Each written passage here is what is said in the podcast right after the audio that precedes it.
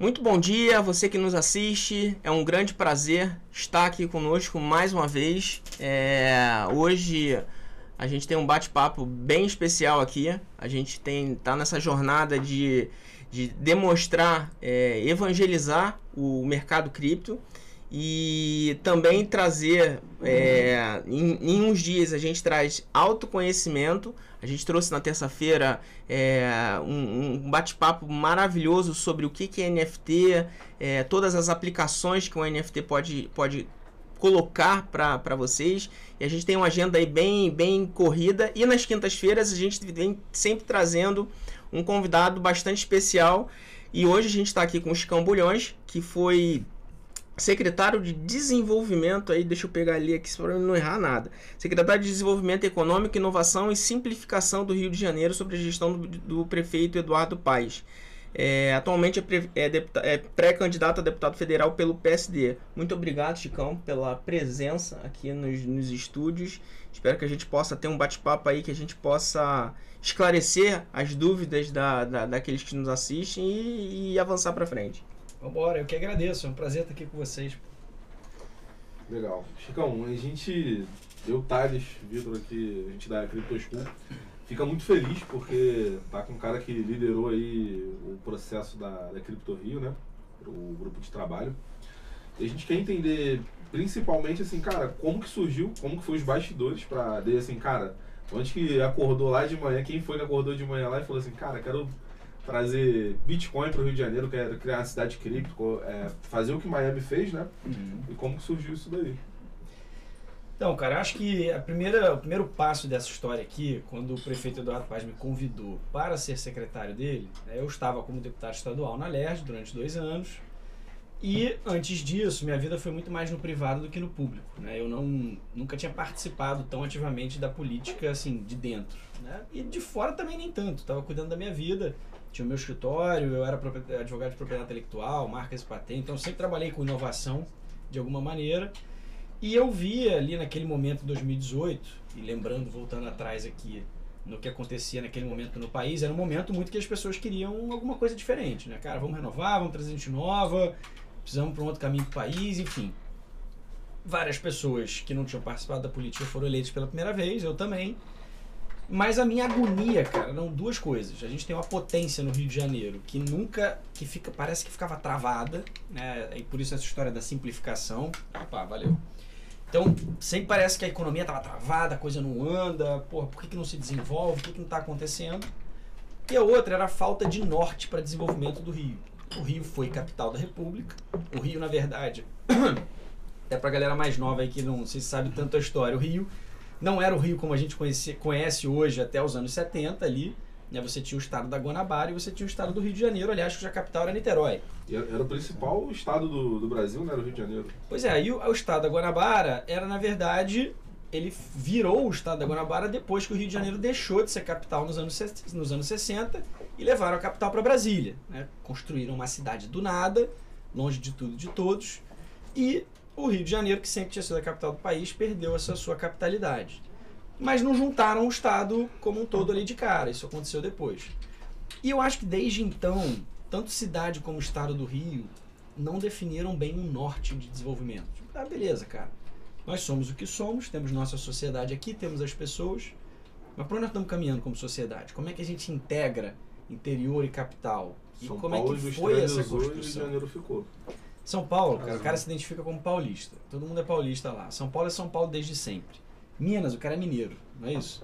Bahia, o cara é baiano. No Rio, acho que deve ser um dos poucos lugares em que as pessoas são cariocas ou fluminense. É, é muito. Até São é Paulo divisão, até né? tem, mas tem uma divisão é, que a pessoa fala, não, eu, eu, moro no interior, eu sou fluminense. Né? Quer dizer, então, até nesses pequenos detalhezinhos, as pessoas de alguma maneira acabam ainda se separando. E eu acho que o nosso desafio como povo aqui do Rio de Janeiro é consolidar realmente esse Rio de Janeiro como Estado, porém, dar um norte de desenvolvimento que faça sentido. O petróleo, num dado momento, foi a grande euforia econômica aqui do estado do Rio. Pô, encontramos o ouro negro aqui, está uhum. no nosso estado do Rio de Janeiro, agora vai todo mundo ficar rico, o estado do Rio de Janeiro vai bombar, e etc, etc. Bom, a maldição do petróleo se impôs sobre nossas cabeças como em vários outros lugares, né? Quer dizer, tem royalty pra caramba, tá sobrando dinheiro, vamos fazer isso, vamos fazer aquilo. Se perdeu o controle das contas públicas no Estado, isso atrapalha o desenvolvimento, não tem responsabilidade fiscal, né? Dividiram os royalties do Rio de Janeiro com o Brasil inteiro, né? É isso. Então, cara, feito esse apanhado histórico aqui pra vocês, eu tô tentando passar como é que funcionou nossa cabeça como grupo. Quando o prefeito me convida, Chicão, cara, vem pra cá, traz essa tua agenda de desburocratização, de simplificação pra cidade, cara, traz a agenda que você tava trabalhando, traz a tua galera, que é uma galera nova, bem formada, uma galera que, enfim, também podia estar nas melhores empresas aí, tocando suas vidas, mas optaram estar aqui junto comigo nesse grupo. Mas, cara, vem pra cá e vamos desenvolver junto esse, esse norte para desenvolver a cidade do Rio de Janeiro.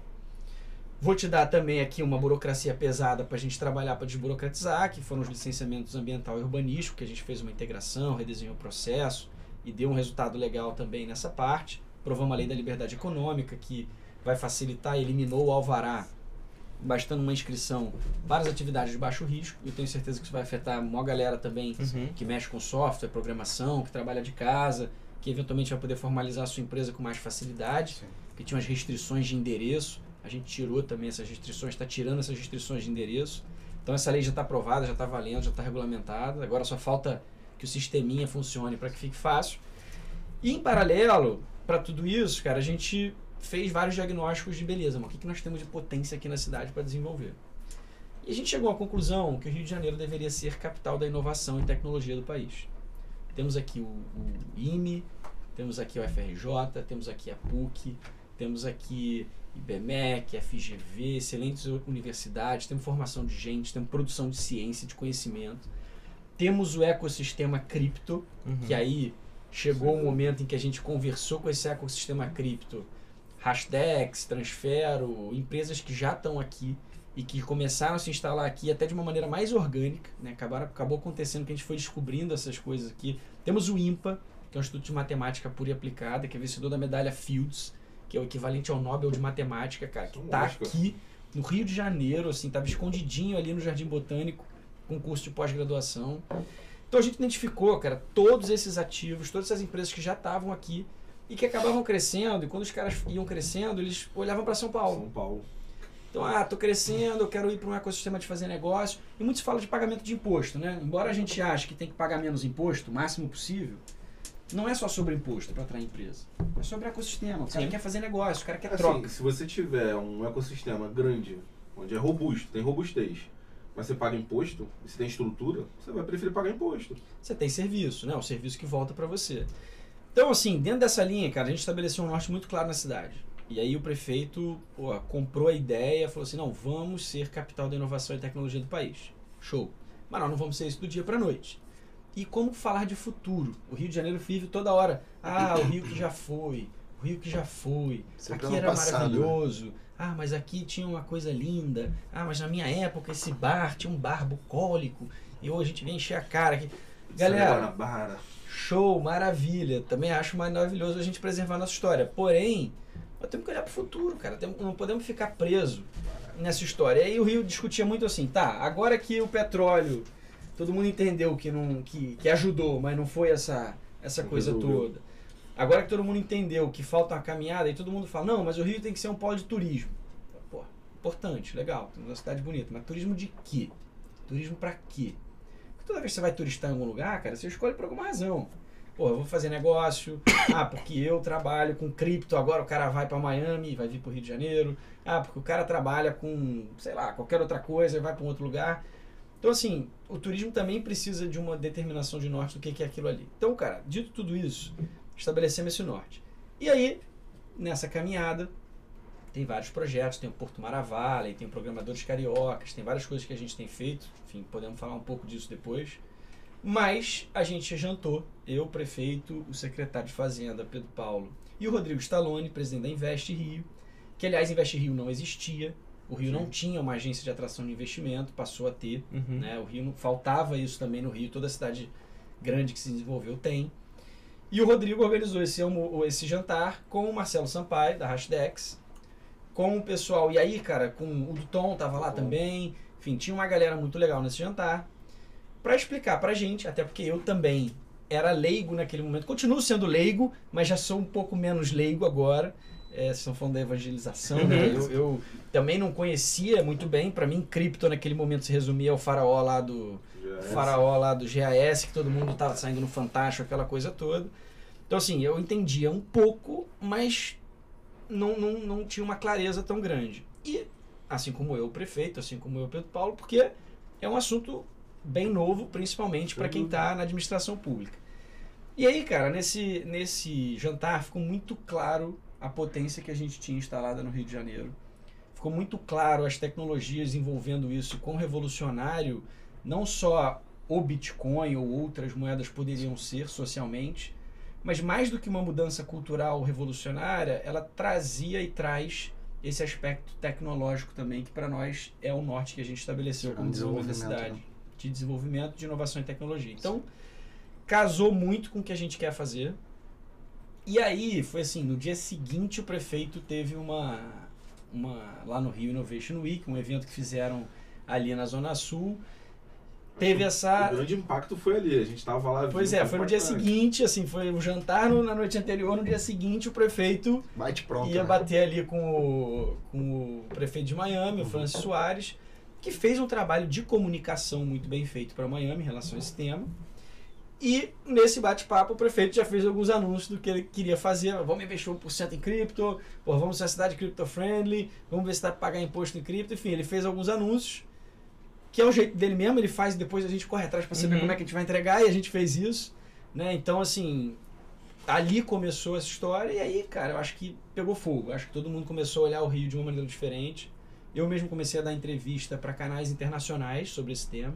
né? Foi uma coisa que chamou atenção no exterior, que eu acho que o Rio estava precisando de novo desse palco global, Desse protagonismo, desse né? protagonismo de discussão. E aí, cara, dentro desse contexto, a gente começou a evoluir também num grupo de trabalho técnico da prefeitura, com vários órgãos, Procuradoria, Tribunal de Contas, Investe Rio, Secretaria de Desenvolvimento, Secretaria de Fazenda, para a gente começar a responder perguntas. Beleza, mas o que, que efetivamente na prática a gente consegue fazer para ser uma cidade crypto-friendly, com as normas que nós temos hoje, já em vigor, o que, que dá para fazer sem se ferrar todo, e o que, que nós poderíamos começar a propor, começar a discutir.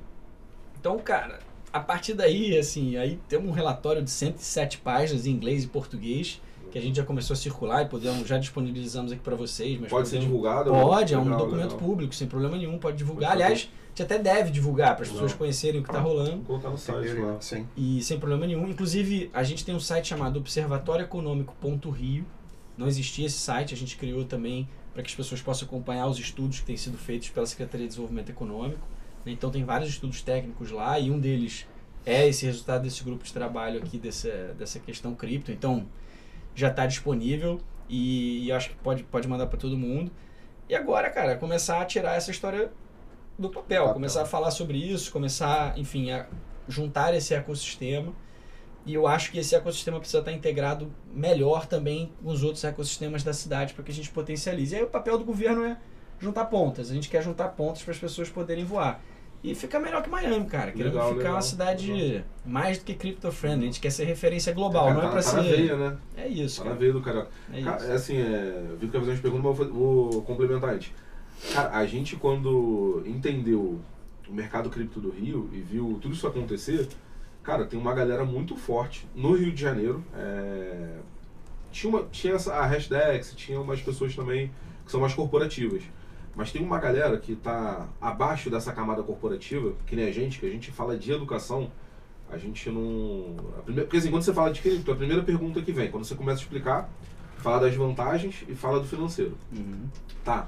Mas se eu te der o dinheiro, você, você me devolve quanto por mês? Isso é a pergunta principal. A gente fala, cara, não é isso. É você estudar, entender a tecnologia e fazer investimentos para o teu futuro. É, não é curto prazo, é realmente longo prazo. E a gente é, fica com essa preocupação de não, não deixar para trás essa galera forte que tem, com conhecimento muito grande também, para poder realmente integrar com, com quem está na camada de baixo, quem está falando com, com um público mais nichado, que por exemplo é o nosso caso de ser bem mais nichado, mas quando a gente começa a falar as pessoas param para ouvir, porque existe muita curiosidade. E, e assim, isso daí eu estou falando do financeiro, mas quando você fala das aplicações, as aplicações que estão surgindo, a Web3, é, falando de outras empresas, o que a Reserva está fazendo, o que o Rony está tá desenvolvendo, junto com a Alma lá e as partes de NFTs. É, é fantástico. Quem teve aqui na terça-feira, o pessoal da SBC, que é o Space Backpackers é, Crew. Crew, que é o. É o- mochileiros os viajantes. Mochileiros viajantes. Mochileiro. Eles vieram aqui ensinar a gente sobre NFT. Eles criaram um fundo. É, 50% de toda NFT que é vendida, ele vai para educação. Em- então, assim, ele pega essa grana de cripto e vai lá e investe em educação. É, programação, que- Desenvolvimento. desenvolvimento pro, pra garotada. come- Hoje você quer. O cara ainda fala assim: ah, quero ser arquiteto, quero ser engenheiro. Cara, arquiteto virando Uber, engenheiro virando Uber. Rio de Janeiro você pega, você começa a trocar ideia, Uber, barbeiro Uber. Então assim, cara, estuda, você gosta de um pouco de matemática, estuda programação, cara. Salário de 10 pau é, é normal, é, é júnior. Então assim, tem uma oportunidade muito grande. E, e essa galera que tá para trás também tá fazendo isso. A gente quer que também integrar, não ficar só no hashtags, é, da, da galera lá que já tá, que já tá consolidada Uhum. para realmente poder abrir, porque a gente entende que a gente quer ser, é, quer desburocratizar. E para desburocratizar, você tem que ser liberal. O Vitor quer falar contigo de liberalismo, inclusive, que ele, que ele viu lá. Aí vou passar a palavra aqui para ele, mas é isso que é o recado que eu quero deixar, que a gente possa ampliar para outras pessoas. Bom, trazer. é, o conceito em si né, do, do fundamento cripto, e principalmente do Bitcoin, ele vai muito de encontro à liberdade. É, sou nascido e criado numa comunidade, então sei como que é a dificuldade de, de obter conhecimento até de educação financeira básica, não é acessível, né? Então, no início do projeto, eu convidei o Thales lá atrás, é, eu criei uma página chamada Favela Descentralizada, Pô, né? que está até no ar, que era exatamente para levar esse conhecimento cripto que com a ideia da tecnologia, não pelo ganho, porque quando tu fala de criptomoeda, a pessoa já associa quantos por cento eu ganho? Pô, é, é pirâmide? E tem todo o fundamento por trás tecnológico, desenvolvimento, várias aplicações, como o Ben Tales falou, a respeito de projetos que, que hoje transformam vidas, né? E que está ganhando força. Então a gente pode citar aqui vários projetos de aplicações. E a ideia é de levar e disseminar isso numa comunidade para que jovens carentes que estão lá é, perdendo tempo e não estão conseguindo obter um conhecimento e de entregar isso para ele como uma oportunidade. Eu vi isso hoje, é, o universo cripto me trouxe várias oportunidades de inclusive estar aqui trocando essa ideia com você. Para mim é o primeiro encontro com uma pessoa política Uhum. que não tem acesso, é Abraçou, difícil. Oi? Que abraçou, Que abraçou. o mercado.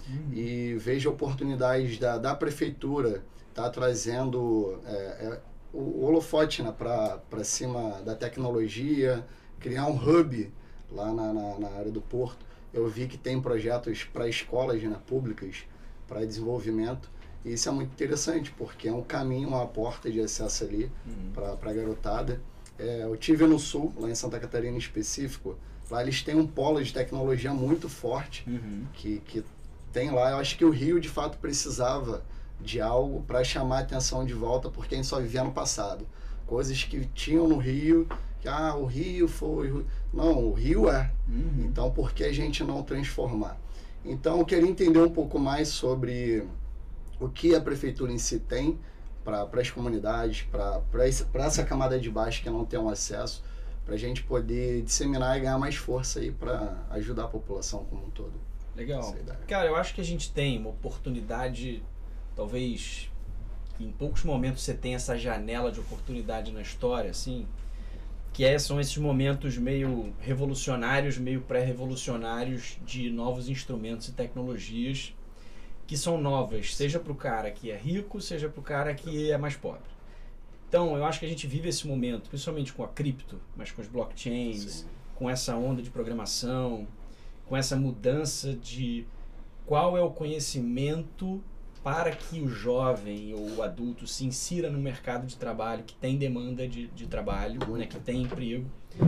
Então a gente vive esse momento de transição em que quem perceber que na verdade a gente está em transição e nós lá percebemos que existe essa oportunidade de transição, com certeza vai sair com uma sociedade menos desigual, com certeza vai sair com uma sociedade com mais oportunidades lá na frente. A gente fala muito assim, ah, o que vai ser revolucionário para a nossa sociedade é educação, educação, educação, Sim. educação. Pleno acordo. Mas, de novo, o que, que significa educação ali? Porque a gente né? precisa aprofundar, você tem que ter um segundo tempo dessa frase, entendeu? Ah, pô, educação. Tá, cara, mas nós vamos ficar então esperando que o cara que já passou ali, o cara já tá no ensino médio, então agora a vida dele já tá pré-determinada pela caminhada que ele fez do passado. Cara, nós temos que sair um pouco disso, porque eu acho que dá uma certa agonia nas pessoas ficar preso nesse, nesse loop de longuíssimo prazo.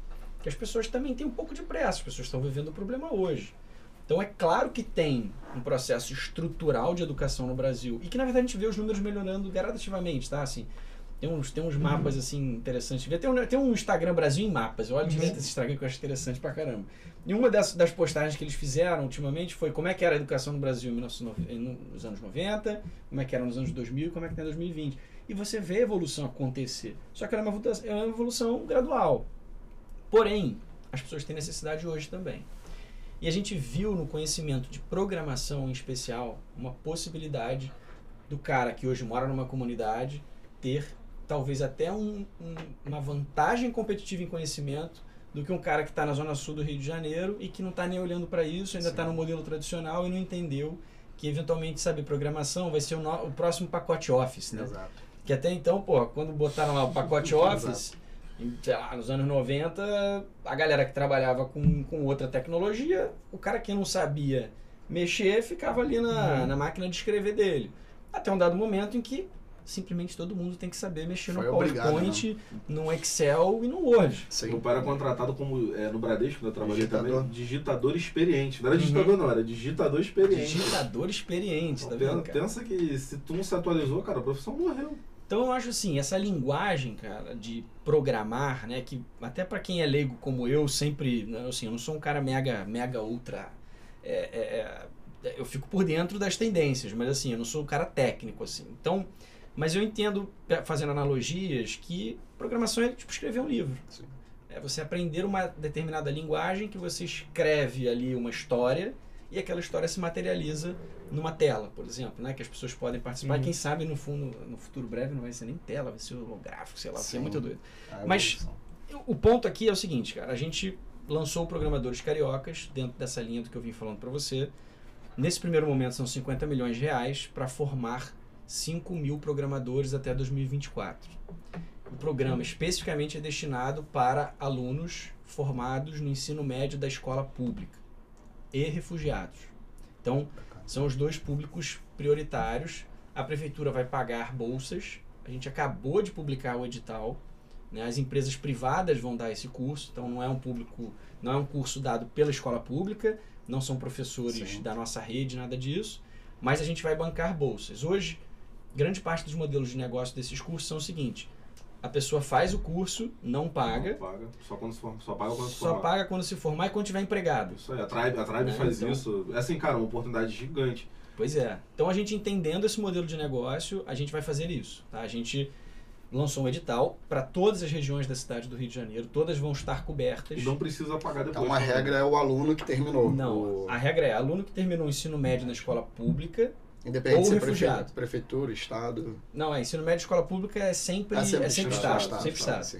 Então, assim, formado no ensino médio de escola pública, você está apto a participar desse programa. Perfeito. Tá? A gente colocou ali umas prioridades também, porque a gente entende que tem alguns grupos que ficam mais marginalizados dentro desses grupos mais vulneráveis. Por exemplo, pessoas trans, tem lá uma especificidade de prioridade também para pessoas trans. Legal. Então tem lá uma especificidade para mulheres também, no dado momento, que a gente tem muito pouca mulher ainda Sim, nesse setor de né? tecnologia. Cara, a gente tá buscando uma mulher pra trazer aqui no podcast e não conseguiu ainda. Alguém Pois da é, área cripto no Rio de Janeiro. Bom, a gente tem uns nomes sintoma. aqui, mas são poucas. Então isso vai pegar esse público que a gente quer que essa galera tenha oportunidade de ter esse conhecimento o mais rápido possível. Como é que é o programa? Para, para o público mais vulnerável, a gente paga 100% desse, desse curso, né? mas só depois que a pessoa concluir, porque é depois que supostamente o jovem é cobrado. Então, é, a prefeitura paga 100% do curso. E para outra parte, que é a parte maior, a gente vai pagar metade do curso. tá? Então, quem tiver em maior vulnerabilidade, fizer mais sentido ali, a gente vai pagar o curso inteiro.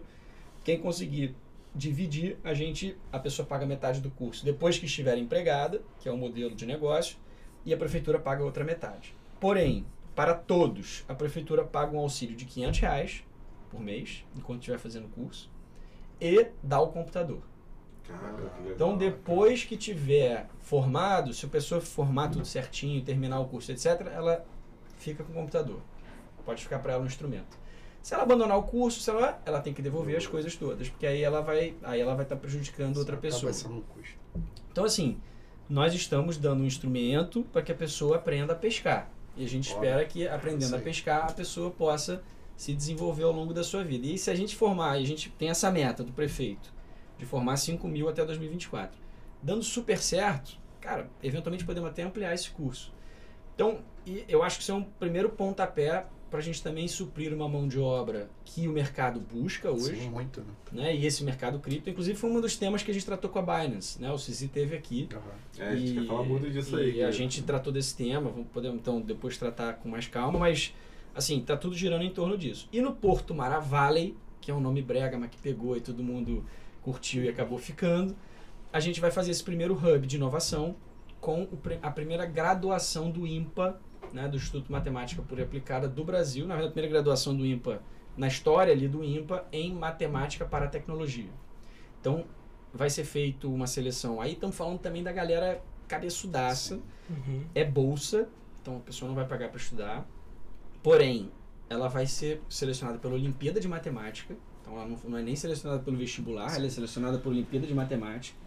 E a galera que estudar ali vai fazer a graduação, o ciclo básico em matemática da tecnologia e depois vai ter a ramificação para física, ciência de dados ou ciência de computação. Então, assim, vai ser todo um ciclo desenvolvido pelo IMPA, que é um instituto de excelência. Como eu mencionei aqui, ganhou a medalha Fields, Nobel de Matemática. Selecionar os melhores ali, né? É Pegar isso. aquele cara Tem a, ali tem, a destaque. pós, tem a pós-graduação deles no Jardim Botânico, aqui no Sim. Rio de Janeiro. Eles, inclusive, estão ampliando esses cursos de pós-graduação deles aqui. Mas a gente está trazendo eles para o centro de um lugar totalmente infraestruturado, Sim. que é a região do Porto. Que, aliás, a gente também mexeu no imposto ali. Baixamos o imposto ali para quem trabalhar com desenvolvimento de tecnologia e inovação.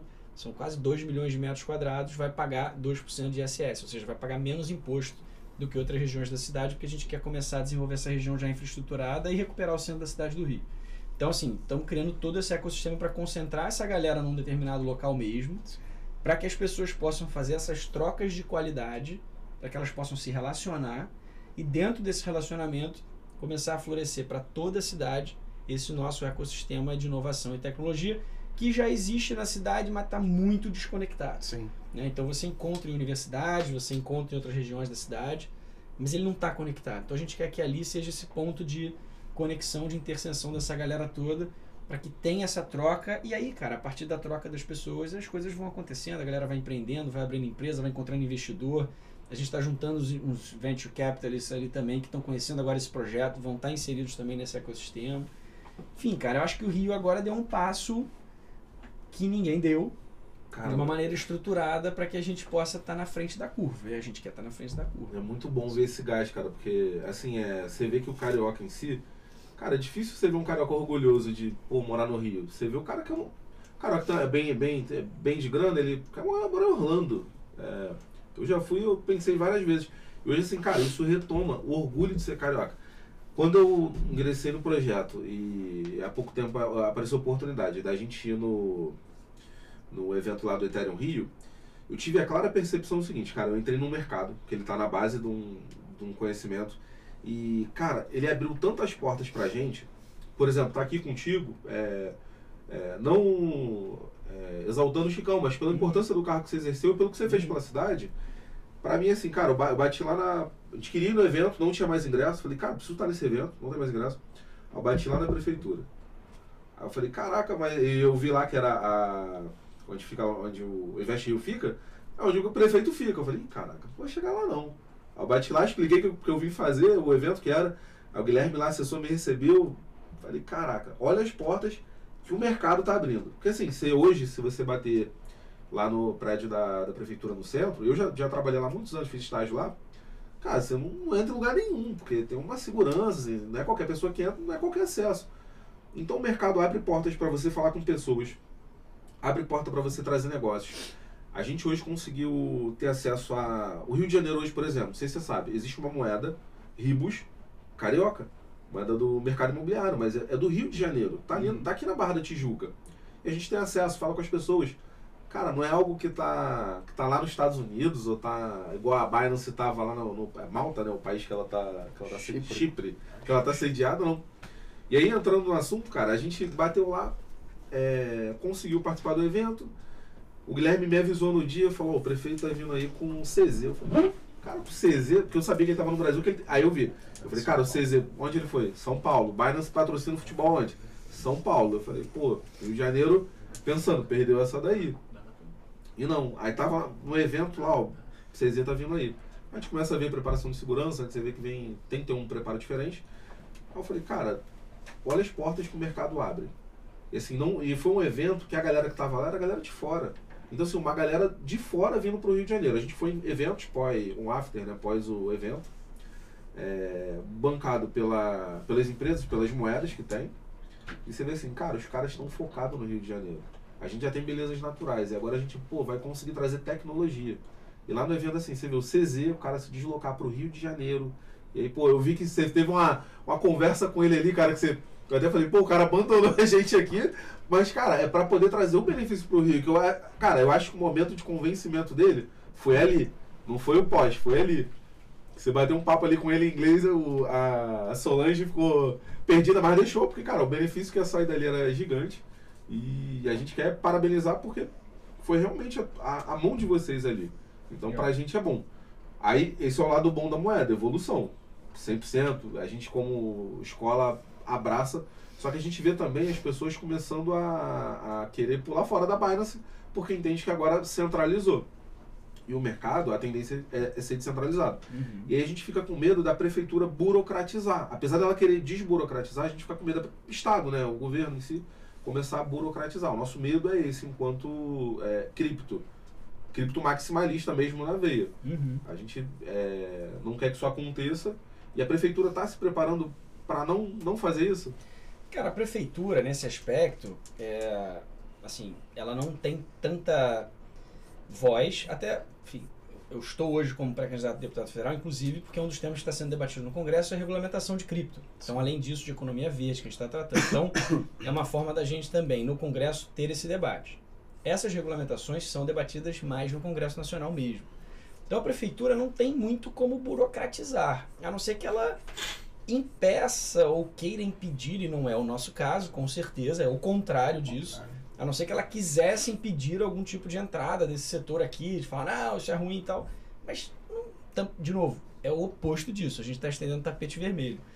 Então, o que a prefeitura fez foi o grupo de trabalho, com vários órgãos técnicos da prefeitura envolvidos, que tem lá 107 páginas de estudo e recomendação, de como é que, pelo contrário, a gente pode potencializar e evoluir. Então, a partir de 2023, a gente, por exemplo, quer permitir o pagamento na prefeitura lá do Rio, aqui o pagamento de impostos em cripto, como já faz o estado de Ohio lá nos Estados Unidos, como está fazendo o estado de Ontário lá no Canadá, que são experiências que estão iniciando. Claro que você tem que ter a conversão, então tem que ter uma plataforma que recebe o cripto e converte para real, para que a prefeitura receba como real. Uhum. Porém, a pessoa pode ter essa, essa conversão e essa possibilidade, então isso está muito no nosso radar. A partir de 2023 já poder rodar dessa maneira. Dar até um incentivo para quem pagar em cripto, está realmente em fase de estudo ali de se vale a pena financeiramente. Pô, cara, se você pagar em cripto, fizer a conversão aqui, você tem 10% de desconto. Entendeu? Até para a gente começar a fomentar esse mercado, e isso é uma coisa que está vindo de mãos dadas aí com essa história. Tem a história do nosso grupo de investimentos em cripto, né? A gente desse grupo de trabalho já foi criado um comitê municipal de investimentos em criptomoedas, que são obviamente um ativo muito volátil, como foi conversado aqui. Então tem essa questão do ah, mas o retorno é dinheiro público, deveria, não deveria. Então assim, a gente criou uma comissão altamente técnica para analisar esse tipo de investimento, de como é que isso poderia ser feito, como é que isso poderia ser potencializado para esse ecossistema. Porque assim, as pessoas ficam discutindo desenvolvimento econômico, a discussão antiga é: ah, você não vai dar benefício fiscal, tem que dar benefício fiscal. Cara, não é benefício fiscal. A gente quer dar competitividade fiscal para todos os setores. Então, o Brasil tem um emaranhado de leis fiscais. O Brasil discute reforma tributária, sei lá, talvez desde que eu me dê por gente, e nunca saiu uma é reforma tributária, porque é um emaranhado de leis tributárias, um emaranhado de, de gente com interesses nos seus determinados setores. a gente é, é muito ruim, na minha opinião, aí como liberal, ficar pensando de maneira setorizada. O melhor é você pensar em ecossistema, o melhor é você pensar em competitividade como um todo, simplificação de tributo. Quanto mais fácil for para quem quer estar certo, para quem quer pagar, para quem quer fazer, cara, mais as pessoas exercem sua cidadania. Então, assim, essa buroca, essa dificuldade, ela afasta, ela marginaliza, ela empurra as pessoas para a informalidade. E isso, cara, na minha opinião, vale para qualquer setor.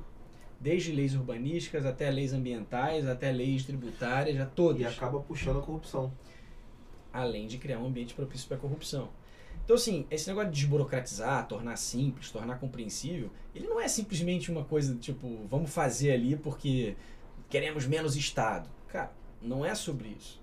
É sobre ser racional, é sobre você incluir, é sobre ser inclusivo, é sobre as pessoas poderem fazer as coisas entendendo qual é a regra.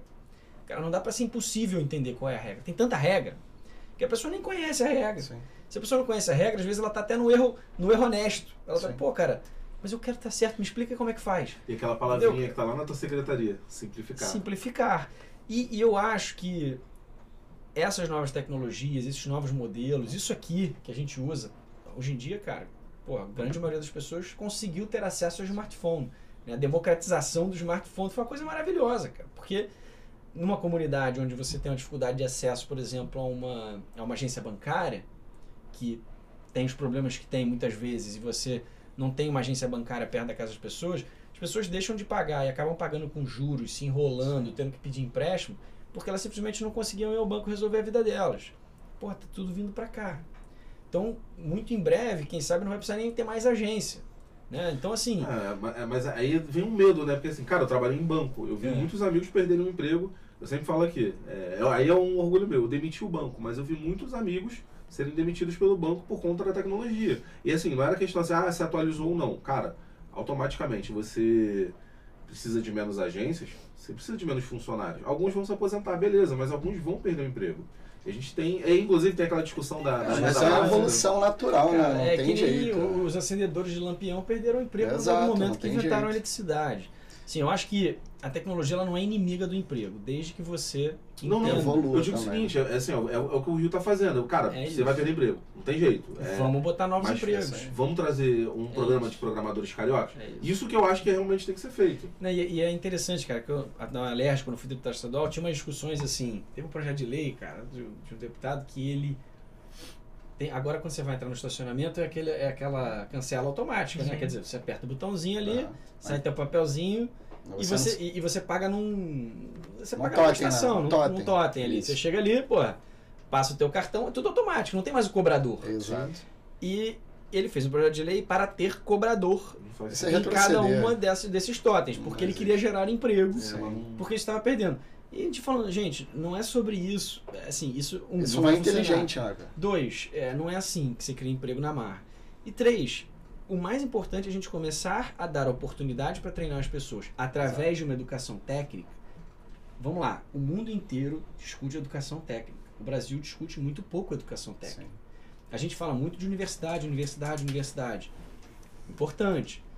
Porém, tem uma gama de pessoas que, às vezes, até por- pelo que ela quer fazer, é mais importante o ensino técnico, às vezes, até do que um ensino superior É porque é uma específico. formação mais rápida, é o que você falou. Precisa pra. mas- mas- depende do que a pessoa quer pra vida dela, né? Exato. Então, assim, pô, tem gente, cara, que de repente não quer ser formado em ciência específica, é ciência do direito. Eu sou advogado, mas lá, a pessoa não quer ter a ciência do direito, mas gostaria de ser um baita empreendedor, de ter uma empresa. Se ele tivesse um ensino técnico, educação financeira, administração, Sim. ele de repente poderia rodar mais rápido do que passar por um banco universitário onde ele vai ficar cinco anos tendo que fazer uma, uma, uma evolução. Então, cara, a gente precisa discutir e aprofundar ensino técnico no Brasil, porque é uma forma da gente empregar as pessoas mais rápido. Mas eu, mas eu vou fazer um recorte aqui. Você falou num ponto lá atrás que eu acho que um dos, um dos das, das formas da composição de como está sendo desenvolvido o projeto no Rio é quando você resgata que o programador, para que ele possa ter acesso a- ao benefício das bolsas, ele tem que ter passado, por exemplo, por uma por uma Olimpíada de Matemática, você está resgatando e você está valorizando a educação lá da base. É, mas isso Olimpíada de Matemática é, É só pra para IMPA, graduação do né? É IMPA. Não, tudo bem. É, não, o nosso Mas programadores assim- cariocas ele só precisa ser formado no ensino médio da escola pública. Não, mas assim, você, você resgata bases da educação lá de trás Uhum. que valoriza o profissional professor, valoriza toda a cadeia de educação, que eu acho que, que, é, que, é, que, é, que é os pontos de você resgatar, inclusive, também a educação profissionalizante. Certo. Né? Você movimenta todo o ciclo. Então, acho que esses são pontos importantes. Você está movimentando todo o ciclo. É, bom, só foi só um recorte. Boa. É, no caso, Scão, é, para esses alunos que, que têm interesse, como que ele faz para ter acesso? Qual o caminho que ele deve percorrer para ter o acesso a essa bolsa?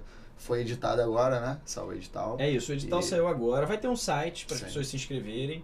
Assim, vai ter uma provinha num dado momento, a prefeitura vai elaborar a Secretaria de Desenvolvimento.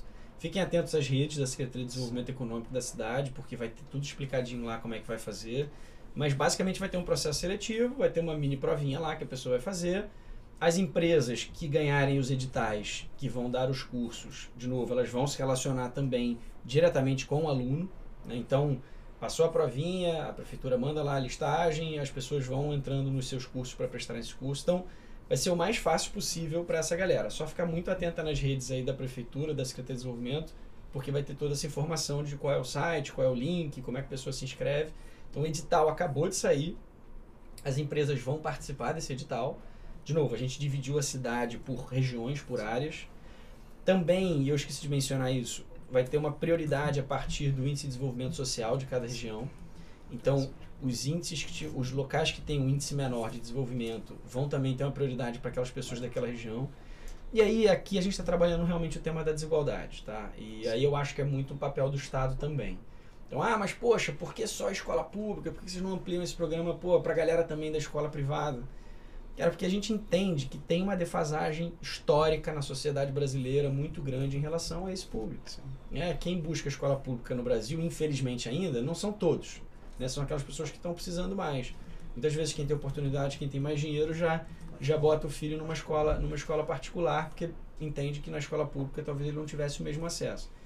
Então, assim, esse é o tipo de coisa estrutural que eu acho que a gente vai precisar começar, a gente precisa, na verdade, começar a mudar, mas então por isso que o poder público, obviamente estamos falando de dinheiro público, dinheiro das pessoas, de quem paga imposto, a gente entende que poderia ajudar essas pessoas a ensinarem a pescar pessoas que na linha de largada ali, se a gente pensar na corrida de 100 metros rasos, as pessoas não estão largando do mesmo, do mesmo lugar, né? as pessoas estão largando Mais na de lugares diferentes. Então, até se a gente quer uma sociedade mais meritocrática, uma sociedade que queira evoluir nesse tema, a gente precisa diminuir esse, esse lugar de largada, cara. Tem gente largando lá da frente e tem gente largando aqui de trás. Então, fica uma competição injusta. Então, se a gente quer aumentar esse nosso ambiente competitivo, a gente tem que diminuir essa desigualdade de oportunidades. É por isso que a gente centralizou nesse público em primeiro. Agora, lá na frente, deu super certo, tá funcionando, tá bombando, assim, uma Só possibilidade modelo, da né, gente... ampliar. Não, legal. ampliar. E, e a questão da diminuição da diminuir a desigualdade social é justamente isso, que você pegou 5 mil pessoas. Óbvio que dali tem gente que vai avançar, tem gente que não vai, mas você pegou uma galera que você vai mudar a vida delas e a, a, quem vai vir depois delas vai entender, seus filhos, os netos, cara, educação funciona. Tem que ter educação. E quem vai vir depois, você não vai precisar ajudar. Então, assim, você ajudou 5 mil pessoas, 5 mil famílias que a próxima geração delas dificilmente vai precisar dessa ajuda da prefeitura ou do estado. É, e a Binance e outras vão estar provavelmente no Porto Maravilha também nesse projeto de inovação. Então são empresas que vão voltar, vão chegar aqui também querendo formar gente. Cara, Então, assim, é, são empresas que vão estar aqui dentro desse ecossistema. Assim, o CISI já anunciou isso no Twitter também, cara, vai estar no Rio de Janeiro. A gente está, obviamente, fazendo força para a sede principal deles ser aqui. Eu acredito que eles vão ter um braço em São Paulo também, inevitavelmente. Mas eu acho que eles se apaixonaram pela cidade, pelo clima, pelo que ela vai oferecer. Nós vamos fazer um anúncio em breve, aí nos próximos dias, de um evento grande também aqui no Rio. Então, as coisas vão acontecer no Rio de Janeiro. Cara. E o Rio quer ser capital da inovação e tecnologia do país. A gente quer isso, cara. A gente determinou esse norte seguinte. Galera, vamos andar, sociedade, vamos andar nessa direção, porque é uma direção que a sociedade já está. Na verdade, a sociedade já trabalhava essa coisa da inovação, até na, na economia criativa. Sim. A economia criativa traz esse ah, tema. ou você faz e ajuda, ou vai acontecer sem a tua ajuda. Então, assim, pô, como é que é melhor? Vamos junto, cara. Eu acho que Já está acontecendo. Na cidade já acontece há muito tempo. A gente agora está potencializando isso para o Rio poder ser referência. A gente precisa ser referência. Cara, e olha que legal. A gente, a gente é da Zona Oeste, Campo Grande. Cara, final do Rio de Janeiro. É, a gente fala que. Não sei se você conhece Campo Grande, mas fala que. Campo Grande não é Rio de Janeiro, que lá é um bairro com vida própria. É Campo um Grande país é, à parte, né? Tem até um Instagram, CG Meu País, que lá é um, lá é um país. E a gente fundou a Crypto School Campo Grande. A gente conheceu os meninos da, da, da SBC Campo Grande. Cara, final do Rio de Janeiro, é, quase Santa Cruz.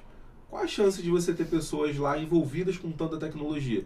Cara, só o momento, porque não é, não, não é que, cara, é fácil ou difícil, é o momento, o momento é propício. A gente estava discutindo sobre a criação do avião. Uns falam que foi Santos Dumont, outros falam que foram os, os, os irmãos Wright. Eu acho que faz mais sentido entender que era o momento. Naquele momento era propício acontecer. E eu acho que a gente está vivendo esse momento. O momento que é propício que essas coisas aconteçam. Então, independente do lugar da cidade que você está, e o fato da prefeitura abraçar é, todas as áreas da cidade, ou as principais, cara, faz muito sentido, porque vão sair pessoas, vão sair famílias dessa área envolvidas em tecnologia. É, e tecnologia descentraliza isso, né? Acho que a pandemia acelerou esse processo para todos nós. Então, de repente, todo mundo ficou em casa. Obviamente, quando todo mundo fica em casa, continua, precisa, precisa continuar trabalhando, continuar se relacionando, todo mundo migrou para o computador, todo mundo migrou para o celular, para aplicativo, para ficar conversando online. Pô, eu fiz dois aniversários que todo mundo ficava batendo, cantando parabéns no, no Zoom, pô, todo mundo na telinha. Então, assim, a sociedade acelerou um processo para o digital, para o relacionamento digital. Com certeza isso vai ser um aí o que uma marca deixada pela pandemia e isso faz com que a própria dinâmica da cidade mude. Então você está falando, poxa, Campo Grande é no final do Rio. Eu sempre falo que longe e perto é relativo, né? Sim, sim. Porque, pô, longe e perto depende de onde você tá. Então, pô, Campo Grande é perto para várias coisas e longe para outras. Então, Campo Grande é longe do centro. Vamos colocar assim, Mas sabe, longe, tem, uma piada, centro tem uma Campo piada Grande lá interna em Campo Grande que a gente fala que Campo Grande é longe de Campo Grande. pode ser. aí- Que dali da Brasil até o Rio da Prata é longe pra caramba, é uma hora. É Campo Grande, né? É Campo Grande. Ah, pô, Barra é longe da Barra também, né? A gente vai, assim, são lugares extensos. Sim, sim. Mas vamos lá, Campo Grande é longe do centro, ok. Porto Maravilha vai estar no centro, Campo Grande vai estar distante. Mas a conexão aqui. Gente- eles vão estar conectados online. Não vai ser uma, não vai ser uma comunidade meramente física. Eu acho que isso é importante também. O Maravilha vai ser uma comunidade desenvolvida também na parte, na parte aqui tecnológica que as pessoas vão poder estar conectadas. Então, ah, o cara não vai poder ir todo dia para lá porque mora mais distante daquela região. Beleza. Ali vai ter um coração de uma coisa nascendo. Inclusive a gente mudou as leis urbanísticas do centro para poder ter residencial no centro. Já vão ter alguns novos residenciais no centro nos próximos dois anos, legais. Não é um residencial, é um residencial bonito e tal, mas então com preço mais acessível, porque a região Mais popular, tá né? mais Pra barata. abraçar. por exemplo. Não, pra galera classe Aproximar, média né? também vai ter uma possibilidade maior de se mudar para lá.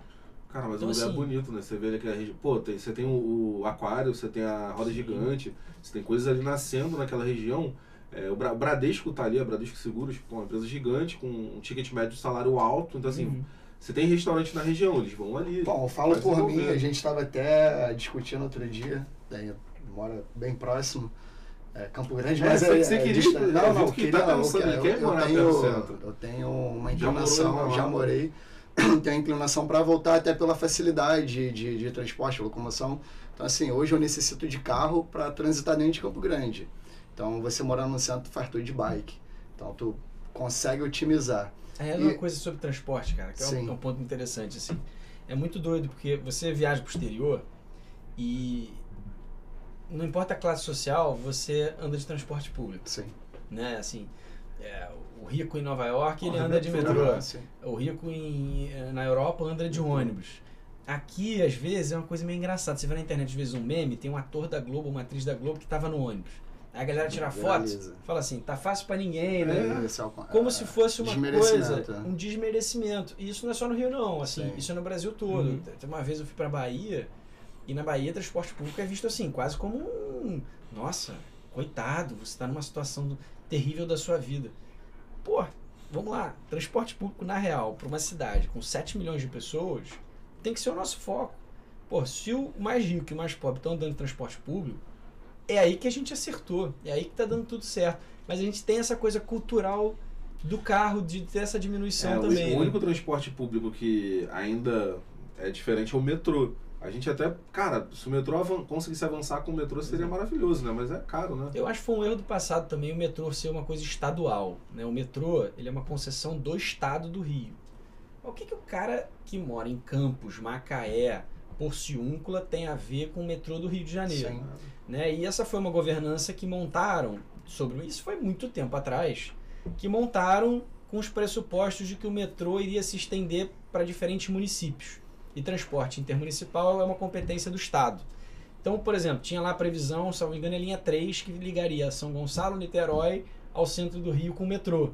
E aí, muito nessas premissas, o metrô foi para uma governança do governo do Estado, que tem que olhar para o Estado como um todo. E, de novo, o que, que a pessoa, o morador de Angra, tem a ver com- com o metrô da cidade do Rio metrô é massa, né? Você não precisa de metrô em cidades pequenas. Você E trans acabou transporta isso, no metrô. Isso aconteceu. Pô, eu acho que teria sido muito mais correto o metrô, por exemplo, ser municipal. Se a cidade do Rio desenvolver o seu metrô. Será que não dá pra Que trazer você tivesse um, uma governança. Será que não dá pra trazer o Hyperloop aí do, do Elon Musk? Pô, é maravilhoso, cara. Vamos convencer o Elon Musk de vir pro Rio de Janeiro, botar as ideias Você já dele. trouxe mas o eu seu acho que a A questão. sede do Twitter, vamos pedir pra ele botar a sede do Seria Twitter. Maneiro, maravilha. Até a questão tecnológica para de repente facilitar o transporte, como via lá fora aplicações de carros elétricos. Hoje você ter acesso por um aplicativo para você se locomover ali com um custo muito baixo Ah, é, operacional. é muita mudança, porque a gente tá agora. Eu, eu decidi ficar sem carro, mas não, não rolou. Eu falei, cara, andando de Uber. Eu falei, não tem jeito, vou ter que comprar um carro. Eu falei, não vou comprar. Aí eu segui o exemplo dele, ele já alugava. Eu falei, vou alugar um carro. Então, assim, é o É carro um da gente- modelo novo. Né? Já não é Claro, questão de ter, né? Acho que a, acesso. a- é o acesso. Um. Acho que a geração, né, a geração mais nova que está vindo, ele não está preocupado com o ter. Ele quer ter acesso, quer É isso. utilizar, compartilhar, que eu acho que é um novo formato, que, que vai ganhar mais força, né? Então, voltando ao assunto de transporte, até é, questão de aplicação, as tecnologias, eu acho que o caminho que a prefeitura está indo, eu nem vejo pelo lado de economia em cripto, investimento, eu vejo mais pelo lado tecnológico, de Isso aí. De, de ferramentas que traz possibilidades aí, de ideias. Pô, Rio de Janeiro tem várias pessoas com várias ideias Uhum. que pode ser benéfica para o Estado como um todo, para fazer ali algum trazer algum benefício para todo mundo mesmo, seja ela no transporte, seja ela num- numa empresa, é, otimizando serviços, entendeu? Uhum. Então acho que esse é o caminho. Fico muito feliz, quero muito participar até, ajudar a gente. É, galera, a gente busca. pensa até em ir lá para o. Porto Maravilha, porque a gente quer distribuir educação em cripto em, em volume, né, em quantidade. Legal. E, cara, te fazer uma pergunta. Assim, conta um pouco dos bastidores do, do CZ aqui no Rio, como é que rolou aquela conversa lá. O CZ veio muito através também, de novo, a Invest Rio. A Invest Rio era uma agência que não existia, o Rio não tinha uma agência de atração de investimento, passou a ter.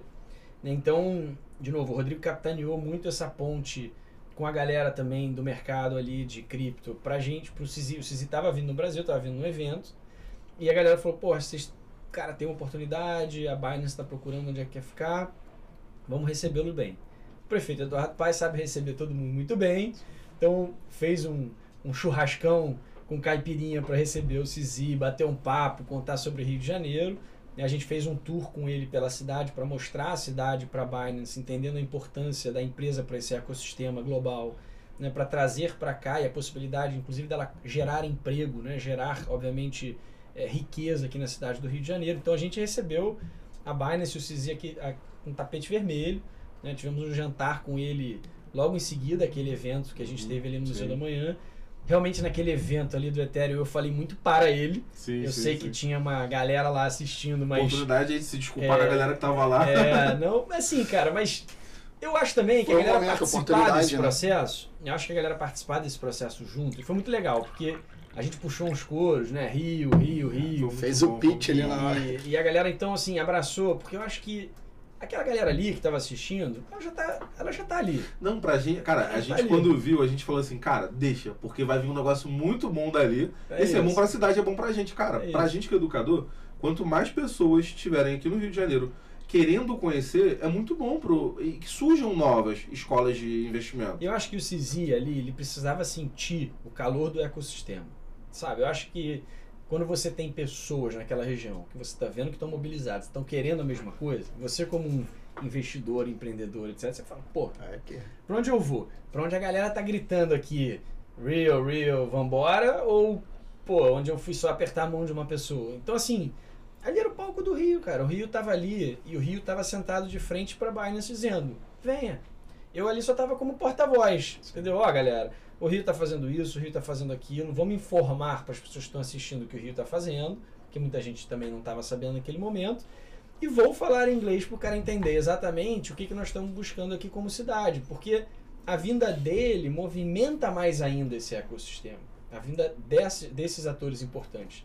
Então, cara, ali foi uma, foi eu acho que uma junção de forças. Eu aproveitei o fato que estava no palco e as pessoas estavam ali É isso aí. pra gente juntar forças Botou e a falar. pressão final nele. Vambora, né? cara, Decidir. vambora. E aí eu acho que ele saiu super animado dali, inclusive ele comentou várias vezes depois, inclusive durante o jantar, ele comentou sobre a reação do público é, em relação a algumas falas nossas ali da troca. Então ele sentiu esse. Impactou, né? impactou bastante, sentiu esse calor. Então não é um mérito só da prefeitura, é um mérito de quem estava lá também. Sim, sim, sim. E a prefeitura e o prefeito receberam pessoalmente, a gente recebeu, bateu um papo e tal. Ele falou: vou beber mais que o prefeito, vou derrubar o prefeito da bebida. Pode botar lá, mas ele não conseguiu. O prefeito é mais, é mais profissa que ele. Portelense, né? É mais profissa que Tem um ele. fígado preparado. Ele né? tem um fígado mais preparado, a gente ali também. Então, assim, ele ficou super, se sentiu em casa. E no dia seguinte mesmo ele já falou, e o pessoal dele também falou: Ó, cara, nós estamos afim de vir pra cá, nós vamos vir, vamos achar um lugar junto. A gente quer estar no projeto do Porto Maravilha que vocês estão fazendo. Para nós interessa estar perto dessa formação de mão de obra de elite junto ali do IMPA também, porque vai conversar com os nossos produtos tecnológicos. Então já estão entrando também nesse, nesse projeto. E, cara, eles vão entrar no Rio abraçando a cidade, como vários outros têm feito agora ultimamente, e resgatando de novo. Assim, eu acho que a gente vencer esse nosso complexo de vira-lata, cara, que vem batendo, sabe, é muito importante, cara. O Rio é potência, o Rio tem as coisas. O Rio tem vários problemas, mas, cara, todo lugar tem problema. Nova York Alguns tem, problemas são maiores, outros problemas são menores. Assim, problema a gente resolve, a gente encara, a gente debate, a gente discute, a gente critica. Mas não dá pra viver só dele. Imagina É se você solução, vivesse como gestor da tua empresa. Você abriu lá empreendedor. Você é o CEO da tua empresa. Aí você vende, sei lá, é, porra, saquinho aqui de açúcar. Se o cara viver dos problemas e não pensar no resultado que ele tá querendo, Nas ah, cara, eu soluções, quero né? porra, inventar o melhor produto do universo. Porra, cara, eu tô sonhando que isso aqui, isso aqui vai revolucionar o mercado e tal.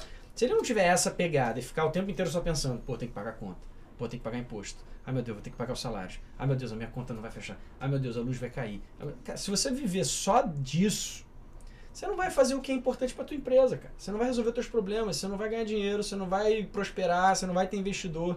Imagina você vai fazer um pitch para investidor, chega lá dizendo: "Então, cara, seguinte, nossos problemas. Eu preciso de dinheiro para resolver Eu o meu preciso- problema. Eu preciso de dinheiro para comprar um computador, eu preciso de dinheiro para Aí o cara fala: "Bom, filho, beleza, você e o planeta Terra. Mas Qual é a qual é a tua geração de valor? O que, que você está gerando de valor para a sociedade no teu negócio? O que, que você está fazendo aí? Que aí, cara, eu vou te dar o recurso para você alcançar. Sim. Assim, é sobre isso. cara. É mentalidade empreendedora para que a gente resolva os problemas. Não adianta a gente ficar só imerso nos problemas. A gente tem que resolver. Não é para fingir que ele não existe. Não, não é isso. Mas é pra gente também trabalhar a potência, cara. Falar assim, não, isso aqui é potente. Cara, vamos trabalhar a potência, vamos trabalhar pra onde a gente quer chegar. Vou te falar, São Paulo fez isso muito bem. São Paulo trabalha uma linha de negócios. Ah, negócios São Paulo. Sim. Mas eles construíram isso. Eles construíram essa narrativa. Eles disseram: quem quiser fazer negócio, venha para São Paulo. E o que nós estamos dizendo assim: quem quiser fazer negócio, venha para o Rio de Janeiro. Aí. Quem quiser desenvolver tecnologia e inovação, venha para o Rio de E Janeiro. assim, São Paulo falou: quem quiser negócio, venha para São Paulo. Quem quiser diversão, vai para o Rio. Agora você vai ter diversão E e, negócio. E negócio. Então a gente já tá na E vantagem. eles já começaram até a ficar meio, meio tensos Aham, com aham. esse nosso Porque posicionamento. poderia ser de São Paulo, né? Porque assim, São Paulo Tinha tem um mercado vantagem, né? grande, Sim. tem, tem 20 milhões de pessoas quase na cidade, o Rio tem 7, mas não é sobre quantidade. Cara, e eu vou te falar, isso, isso é real. Eu tava com o Guilherme, numa, o Guilherme da, da, da Invest Rio, numa, numa call em São Paulo, que eu fui encontrar o CEO de um banco lá. E terminei a reunião e a gente começou a falar. Eu falei, eu falo, fone de ouvido acaba falando alto, né? Eu falando, pô, Guilherme, a gente não pode perder a oportunidade. O Rio tem que ser realmente capital cripto, a gente perdeu muita coisa pra São Paulo. Cara, eu tava no WeWork, então assim, tinha uma galera lá, todo mundo em São Paulo, parou, virou, começou a me ouvir. Eu falei, opa, vou ser linchado aqui. Porque realmente isso, São Paulo ganhou muita coisa, do Brasil inclusive, quantidade de imposto que é gerado em São Paulo, esquece. Mas a gente tem uma oportunidade agora de trazer, cara, e a gente fica muito feliz disso acontecer no momento que a gente está se preparando e preparado, no momento que está vindo uma grande revolução. A Web3 vai, cara, mudar eu, eu falo que a gente está em anos 90, quase 2000, criação da internet. Para mim, o momento é esse. As aplicações que vão surgir, a descentralização que vai acontecer com Apple, Facebook, Amazon, é, isso é real, vai acontecer. E isso não vai acontecer centralizado. Isso vai acontecer descentralizado. Isso vai acontecer com essa galera que está se formando, que vai se formar pela prefeitura. Então, assim, pra gente é, é base da, da subida. É como se tivesse na época lá do Bitcoin a poucos dólares e vai acontecer. Então, assim, pra gente é maravilhoso isso acontecer no Rio de Janeiro.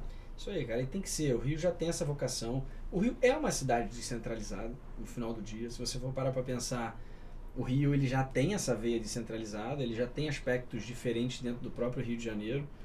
São Paulo, na minha, na meu entender, é até um pouco mais centralizado do que o Rio nesse aspecto. Né? Ele tem, tudo bem, tem gente pra caramba e tudo mais, mas o Rio também tem uma veia mais criativa, eu acho, até pelo ecossistema que a gente vive aqui, até pela, pelo nosso, pela possibilidade do cara trabalhar na praia pelo computador dele se ele quiser. Eu nem vejo muita gente fazendo isso não, isso é uma coisa meio mítica, mas, mas pelo menos é um, mas é um ideal, né? Pô, tô sentadinho lá, ganhando meu dinheiro, de repente dou um mergulho no mar, saio dali e tal. Que tá, que tá numa costa. Então, assim, fora que o Rio tem evento, o Rio o cara sai pra tomar chopp, o Rio tem essa É informalidade uma boêmia, maior. né, cara? Que o, final, o final do dia do Rio de Janeiro é muito melhor que o final do dia do Paulista. E Eu assim, você também. trabalha no centro, cara. Por mais que você não. Cara, você não tá ali na praia, mas você tá com uma vista maravilhosa. Você vai sair pedalar, sair da empresa e pedalar, ver É aqui isso. o aterro, ver ali a... É, e a balança de desenvolvimento econômico do Brasil ficou extremamente concentrada ali em São Aham. Paulo, né? Como você falou, realmente gera muita riqueza para o país, gera muito negócio, é bom.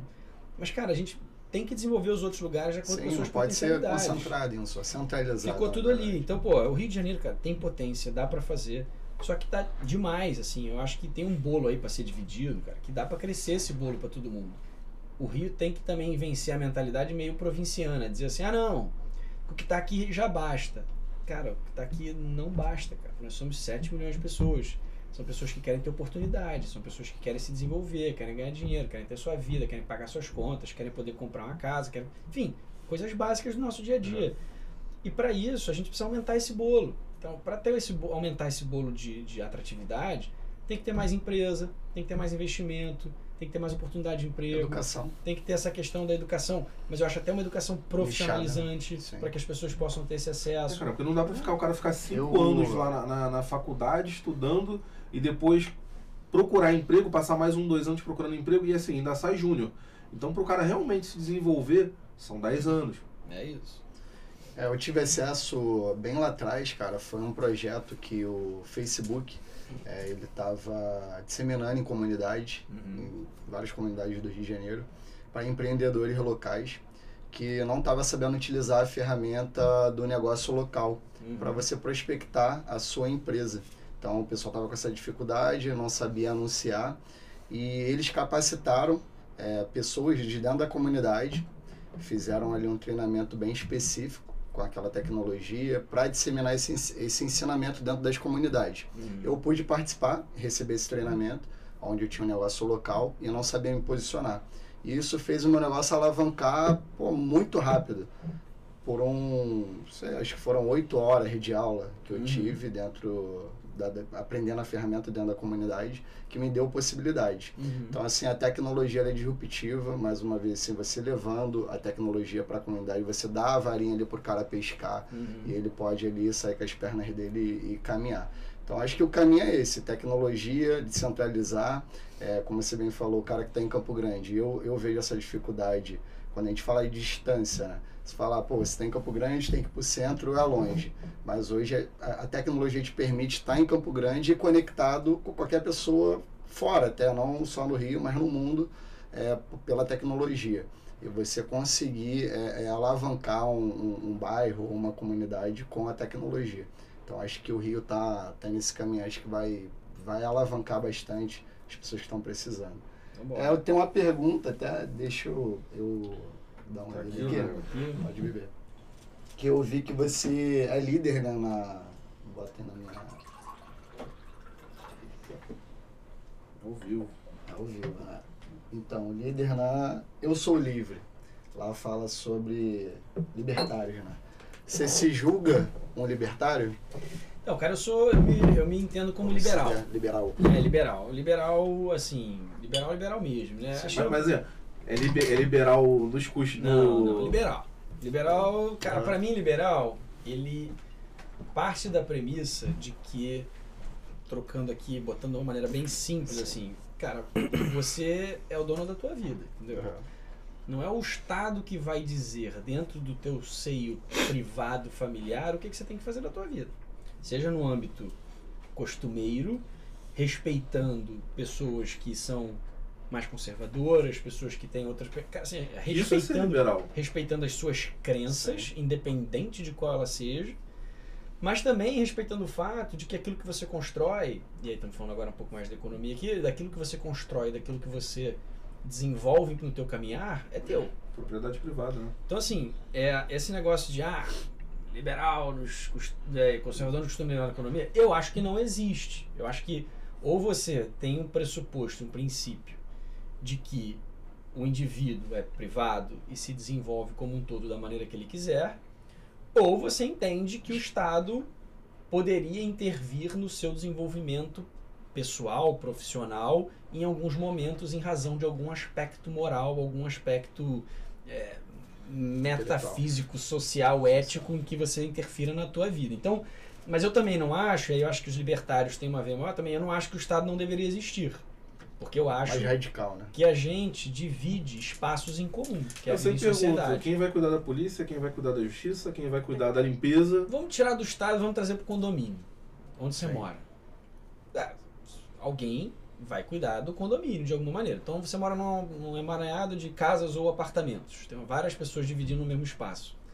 Cara, alguém vai ter que cuidar da pintura, da manutenção, é, da limpeza, é, enfim. Coletivamente, aquilo interessa aqueles indivíduos que dividem aquela propriedade privada, que é um condomínio. né? Então, a gente já vive isso no nosso dia a dia. Sim.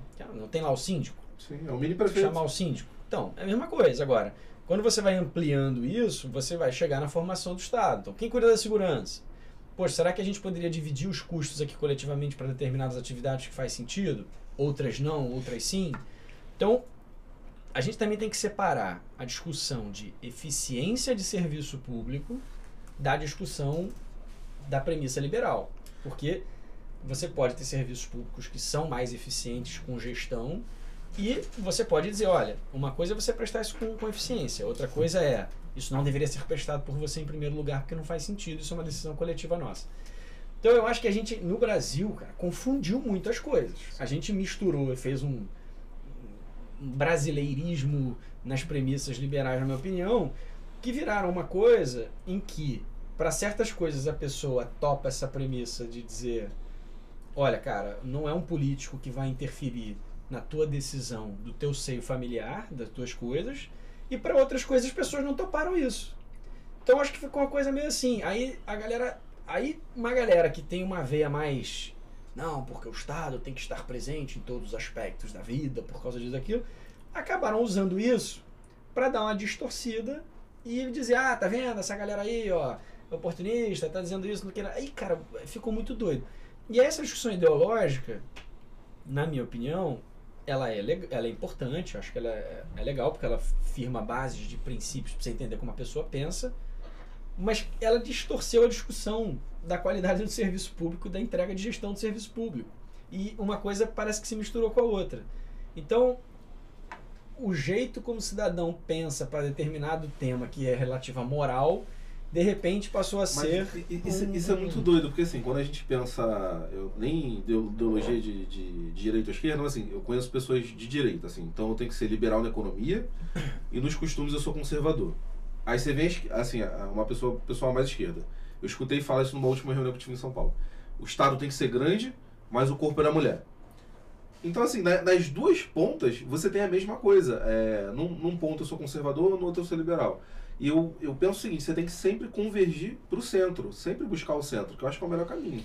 Eu acho que a gente tem que buscar políticas públicas com base, base em evidências, cara. Eu acho que a gente tem que ter evidências, mas é importante a gente ter algumas premissas.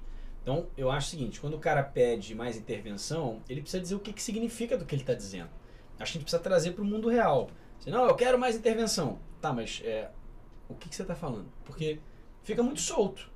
Ficou uma coisa muito assim, tá, cara, legal, mas sobre o que, que você está dizendo? Porque no final do dia, quando você vai botar em política pública, você vai ver, cara, que grande parte dos momentos que você. das pessoas que, obviamente, trabalham com evidências, elas vão concordar em grande parte do que você está falando. Teve um cara lá, o. Eu vou dar um exemplo de um cara que foi aclamado agora, o presidente do Chile, o Boric, lá, que foi Sim, sim. eleito supostamente pelo, pela ala mais à esquerda. No momento que ele assumiu o poder, que estão discutindo a nova Constituição no Chile, ele já evoluiu em várias ideias ali que ele falou: não posso, o Chile vai quebrar. Somos todos chinelos. Eu tenho que trabalhar, eu tenho que trabalhar a direito. responsabilidade fiscal. Eu não posso comprometer o futuro fiscal do que a gente está conversando aqui. E aí ele desagradou a suposta base ideológica dele, que aí é uma coisa do negócio da economia, né? Pra mim, a economia, cara, ela ou ela é uma cadeira ortodoxa ou ela é heterodoxa. Esse negócio de discutir o liberalismo na economia é uma discussão difícil. De novo, liberalismo ele vai trazer princípios e valores. Ele vai trazer o seguinte: olha, eu parto da premissa que Quase que uma filosofia. eu preciso proteger com leis o cidadão privado da do, do monopólio de força que o Estado possui. Porque nós, cidadãos, a gente entrega ao Estado o monopólio da força para dizer o seguinte: olha, em prol da nossa segurança coletiva, você vai ser o detentor desse monopólio da força. Porém, você não pode abusar. Isso vem de uma construção histórica, né? O rei era o dono da terra, tinha os senhores feudais, o rei provia proteção e os é, e os camponeses, etc., em troca de impostos ou em troca de uma proteção daquele reino, etc., eles falavam, ó, nós vamos pagar por isso, mas, pô, se o rei também nos sacanear muito, nós vamos cortar a cabeça do cara aqui, vamos nos revolucionar. Que foi o que aconteceu depois Sim, ao longo do caminho. Então, assim, o liberal, ele olha o seguinte, pô, cara, você tem que proteger o cidadão privado, o camponês, do rei. Quem é o rei? O rei, numa democracia, é eleito pelos próprios cidadãos. Os cidadãos elegem aqueles, aqueles chefes de poder executivo, aqueles representantes ali, que compõem aquele corpo que toma decisão. E essas pessoas têm poder. Só que esse poder tem que estar sob controle. Esse poder tem que estar numa- nas leis também protegendo os cidadãos de abusos a Até serem porque cometidos. o poder emana do povo. Exatamente. Então, mas isso é uma construção liberal. Aliás, a nossa Constituição e a nossa democracia é uma democracia liberal. Não é uma democracia é, da Coreia do Norte lá que Sim, sim, o cara sim. tem 100% dos votos, supostamente. Então, assim, a nossa democracia, ela gira em torno daquilo que a gente chama de Estado de Direito, ou seja, leis, normas que protegem o cidadão privado do poder estatal desmedido. E aí, cara, é, é aí que entra uma certa confusão, entendeu? Aí porque, ah, mas o empresário inescrupuloso, bandido lá, tá fazendo besteira, mas ele tá descumprindo a regra, ele tá prejudicando a todos nós. Então não é liberou geral, venço mais forte. Até porque a gente vive também um sistema capitalista. No capita o capitalismo também é imperfeito, assim como outros sistemas são. E para você corrigir essas imperfeições, muitas vezes você precisa entender aquela dinâmica ali. Por exemplo, monopólio é ruim. Sim. O monopólio concentra numa pessoa só, numa empresa só, um poder imenso, e que aquilo ali não tem preços competitivos para mercado, sufoca uma economia de mercado, sufoca aquele ambiente de competitividade que pode ajudar na diminuição de preços. Quantos anos a gente ficou com cinco bancos e a galera ainda hoje pensa assim, ah, o Brasil só tem cinco bancos. Pelo contrário, hoje já tem centenas. Mas quanto a gente ficou com Bradesco, Itaú, Santander, HSBC e Banco do Brasil? E hoje você tem uma abertura de, de fintech gigante. E as fintechs não tomaram o lugar dos bancos. Elas estão tomando áreas abandonadas pelos bancos. Assim, área de cartão de crédito, Uhum. área de, de conta nichada. A gente estava num. Eu estava ontem com o Sérgio da Conta Black, veio, veio palestrar no Rio 2C. Ele fez um banco nichado para pessoas negras, de, um- uma dor que ele sentiu, que ele foi no banco e o banco não, não emprestou o dinheiro para ele, ele sentiu que foi porque ele era negro naquele momento. Pode ter sido ou não, não estou julgando o valor, mas ele falou, cara, vou, foda-se, vou criar o meu banco. Então, Uhum. assim, já que o banco não quer me atender, eu vou fazer o meu Uhum. Se não houvesse essa descentralização, essa desburocratização, ele nunca poderia ter feito isso. Ou seja, o monopólio, cara, a concentração faz com que coisas assim aconteçam. Exatamente. Então, assim, na premissa liberal, você não vai ter esse cara monopolista. Isso é ruim. Por isso você precisa ter umas regulamentações, regras que consigam tornar o mercado com uma dinâmica mais saudável, que são falhas que o mercado tem, mas são falhas que o Estado também muitas vezes tem. Então, eu concordo com você assim, tudo na vida é busca de um equilíbrio. É o equilíbrio, constante busca do equilíbrio. Porém, essa premissa liberal, que você me perguntou do Livres, é uma premissa que diz o seguinte, cara, você é o dono da tua vida. E não é uma pessoa É, a não ser que você queira que aquela pessoa edite o seu futuro voluntariamente. Ser escravo, né? É, você, tudo bem, sei lá, uma uma não, não, necessariamente, não necessariamente escravo, né? Não Sim, literalmente não, não, escravo, mas assim, Digo, não é, depender pra ser escravo. sei lá, você pode dizer assim, pô, eu quero que meu pai edite minha Sim, vida pra sim. todo sempre e tudo que meu pai disser eu farei. Mas, cara, você, Ser livre. sei lá, beleza.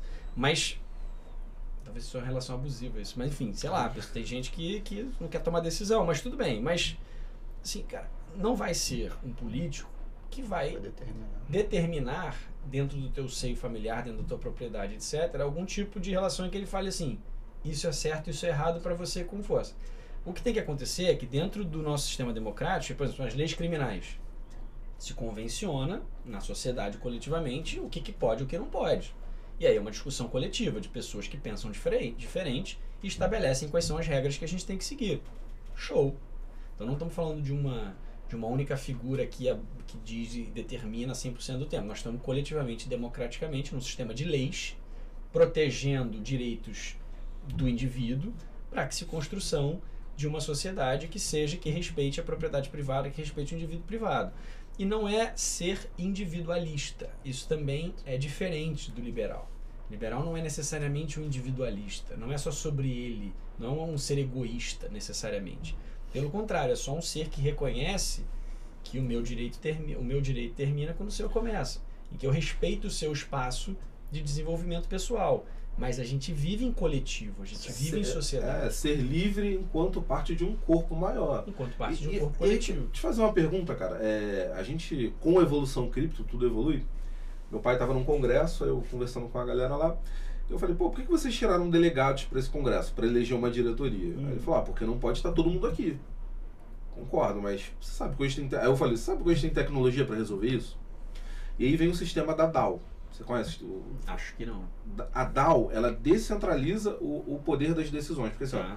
por que, que você precisa de uma Assembleia Legislativa? Assim, em, um, em um ponto eu concordo, porque assim, cara, não dá para todo mundo parar e discutir, é, aprofundar nos assuntos. Você precisa de pessoas que são especialistas em leis, que vão ter assessoramento jurídico, para poder criar um- uma lei complexa, algo complexo. Mas é, hoje, por exemplo, vou dar o exemplo do, do porte de arma, mas não sou a favor nem contra, acho que é liberal. Mas como isso é uma, é uma coisa que interfere mais na minha vida, e eu acho que eu não precisaria que alguém se aprofundasse para poder determinar. Essa é uma decisão que eu queria tomar. Uhum. Você acha que via, via, via- vai ser viabilizado no futuro a gente conseguir, através de um sistema de DAO, que é onde, é, através da blockchain, eu consigo tomar a decisão ali e validar que eu sou eu, é, porque eu, não, eu falo sempre do cartório. O que, o cartório serve? Eu vou lá comprar um carro do Vitor. O Vitor vai lá e fala assim, eu sou eu. Eu falo assim, eu sou eu. E o cartório fala, ah, então você, você e você, você. Então assim, cara, no momento que eu tenho a blockchain, eu não preciso mais disso. Fica fácil de validar. Eu consigo colocar um sistema que vai fazer um reconhecimento facial. E ele reconhece se for uma foto, se eu colocar aqui, ele reconhece que realmente é o rosto daquela pessoa. E até mesmo se eu colocar uma máscara que seja igualzinho, ele vai reconhecer. Uhum. Então, nesse momento, eu consigo descentralizar algumas decisões do poder legislativo, que está lá legislando para mim. Eu, eu voto em você, vou votar no Chicão, justamente porque eu não quero tomar algumas decisões ou porque ele está habilitado para poder tomar. Nesse sistema que eu estou te falando, você, não- você ainda não conhece, mas a gente pode aprofundar depois. Você vê que isso é, vai acontecer, essa perda, perda de poder do- dos deputados, dos senadores, e passar um pouco mais para a gente, você acha viável isso acontecer? Bom, vamos lá, viável é, do seu ponto de vista operacional é viável. Viável político que eu digo. O, Mas o eu acho- Deixar isso acontecer. Eu acho o seguinte, cara, o político é um representante. É, e o representante que é o seguinte, olha, eu tô tocando minha vida cripto, tô tocando a Crypto School, cara, eu não tô afim de é, gastar ou usar do meu tempo para o tempo inteiro ter que tomar uma decisão sob o ponto de vista de gestão, de política pública ou do encaminhamento. O que, que você faz? Você, através do voto, expressa a pessoa que mais te representa e você cobra dessa pessoa essa representatividade e acompanha o trabalho da pessoa, que é o mundo ideal, que eu acho que a internet agora e rede Sim, social Facilitou. facilitou muito isso. Você acompanha falando assim, cara, esse cara aqui, tá bom, não concordo com ele 100% do tempo, mas concordo o suficiente para ele me representar e essa pessoa aqui ser a minha voz, não só no voto, mas nas discussões, nas fiscalizações, nos temas. Essa pessoa aqui vai ser meu representante lá nesse ambiente em que as pessoas estão tomando decisão e essa pessoa vai se ocupar, vai ficar o tempo dela, vai usar o tempo dela para se dedicar a estudar as questões, a entender as questões, a debater as questões e tomar uma decisão ali de um voto, ou de uma fala, ou de uma colocação que te represente. Eu não acho que as pessoas vão querer, sinceramente, eu não acho que as pessoas vão querer 100% do tempo participar de toda a discussão o tempo todo. É, toda não, mas eu digo Mas na- talvez nas sensíveis. É, mas já existe uma previsão, inclusive na Constituição, de, por exemplo, referendos. Por É. exemplo, é, você, você perguntar à população, isso já aconteceu no tema da arma, inclusive, lá Sim, atrás. sim, sim. Você pergunta à população, você é a favor ou contra? Né? Plebiscitos, ou seja, uma coisa em que realmente pergunte diretamente, talvez um tema mais sensível. É que a gente não usa muito, né? Lá nos Estados Unidos usam muito pra discutir legalização de drogas. É, mas É, por outro lado, cara, esses temas, eu acho assim, eu sou muito a favor da sociedade, ela tem que participar, Participar. A ativamente. gente está vendo o resultado Só- hoje de a diminuição, né? De pessoas tirando o título. Os jovens não estão tirando o Pois título. é, agora, então, por como outro lado, participa? né? a, a atividade política, cara, ela foi confundida no Brasil. Fazer política é fazer composições. Quando a política falha, a guerra acontece. Né? Na verdade, a política ela é um. Ela é um vamos pensar aqui no Coliseu dos Gladiadores. Ela é um grande palco de guerra, só que sem as pessoas se matarem. Por que, por que o sistema democrático abraça várias pessoas que pensam diferentes naquele, naquela governança, naquele modo de governar? Porque ela diz o seguinte: olha, são várias pessoas que, se não tivesse o mínimo de regra para discutir algum tema, porque elas discordam entre si, cara, eventualmente elas iam acabar se matando por algum recurso, que foi o que aconteceu ao longo da história. Quando é que a guerra acontece? Quando Para a existe algum tipo de falha no relacionamento humano ali, ou algum tipo de interesse sobrepondo ao outro, em que as pessoas vão lá e fazem a força, ou seja, prevalece a lei do mais forte, é a lei da selva ali. Não, meu irmão, eu sou mais forte, eu vou fazer isso porque eu posso e porque o interesse da minha galera aqui é, é diferente do interesse da sua galera aí, e nós vamos subjugar aqui, nós vamos te atacar.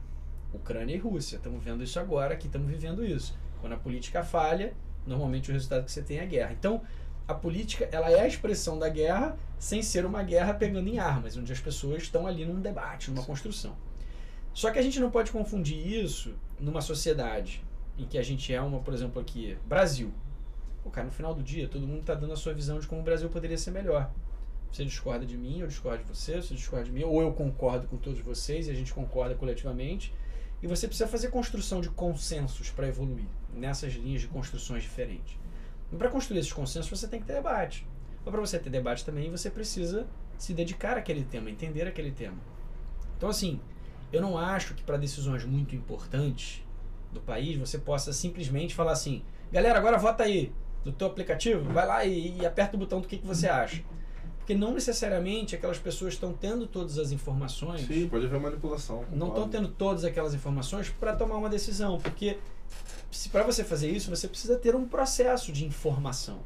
Pô, cara, deixa eu te dar a informação e aí você toma uma decisão. Por exemplo, se você não conhece criptomoedas, como é que você vai tomar uma decisão? Não é para isso que existe a Crypto School. Exatamente. Se você não conhece o ativo, não conhece a criptomoeda, como é que você vai tomar a sua melhor decisão por você mesmo, na tua consciência, mas como é que você vai tomar a melhor decisão se você não conhece, se você não tem informação? Não sou eu dizendo o que é melhor para você, mas sou eu te dando uma informação. Te dou as condições para você tomar a decisão. Isso aqui acontece, isso aqui é assim, isso aqui é assado, isso aqui é assim outro tal. Vai lá, garoto, toma a sua informação. Por isso que a gente fala tanto de educação. Porque na medida em que as pessoas são mais informadas, na medida que as pessoas têm acesso à informação de qualidade, Decisões. normalmente elas vão ter uma possibilidade de tomar uma decisão com uma qualidade melhor. Então, de novo, assim, eu sou a favor disso, claro, porque eu acho que a participação da ponta é ótima. Mas eu também acho que a gente tem que tomar um certo cuidado de achar que isso, por exemplo, seria uma coisa que poderia trazer uma resolução de problemas da maneira qualitativa como a gente gostaria. Você vai jogar para a ponta decisões importantes, mas se você não der a informação, se a coisa não vier bem feita, bem, bem movimentada, assim, bem, bem construída, você também está correndo um risco de simplesmente delegar ali para um coletivo absoluto aqui, de 200 milhões de pessoas tomarem uma decisão sobre um tema, que talvez a pessoa nem esteja, nem esteja com a informação necessária para tomar talvez uma decisão É, com eu, eu, sempre, eu sempre penso que isso é algo. é, isso é uma coisa que no, no- existem vários Brasis. Eu acho que as coisas no Brasil são muito Brasília e menos regional. Então assim, você vê, assim, você vê decisões sendo tomadas lá, cara, que não vai fazer sentido pra gente aqui. É, por exemplo, lá, lá nos Estados Unidos, os royalties nunca serão tirados do Rio de Janeiro. Porque os, os estados têm poder. Lá é uma soma de estados que criam um país. Agora aqui não, aqui vem de Brasília e define o que vai acontecer em várias cidades. É, por exemplo, a questão da, de máscara, o, o- uma cidade quer, outra não quer. Eu acho que as decisões, em algum- alguns aspectos, tem que ser. Cara, a cidade tem mais autonomia, autonomia do Estado, o Estado tem mais autonomia do Brasil. Isso eu concordo 100%. Eu acho que o Brasil se centralizou muito. Acho que ao longo da nossa história, em algum momento, isso foi necessário para manter essa coesão. O Brasil é muito diversificado. Então, sei lá, a galera se unia em torno da coroa ali, num dado momento, lá atrás da nossa história, para poder ter uma certa coesão como país, ou seja, compartilhamos alguma coisa em comum, mas isso já evoluiu. Agora, eu acho que essa centralização, eu concordo com você, eu acho que essa excessiva centralização dessas discussões que não estão nos estados, não estão nos municípios, eu acho que ela prejudica bastante o entendimento do país em vários aspectos e o desenvolvimento regional.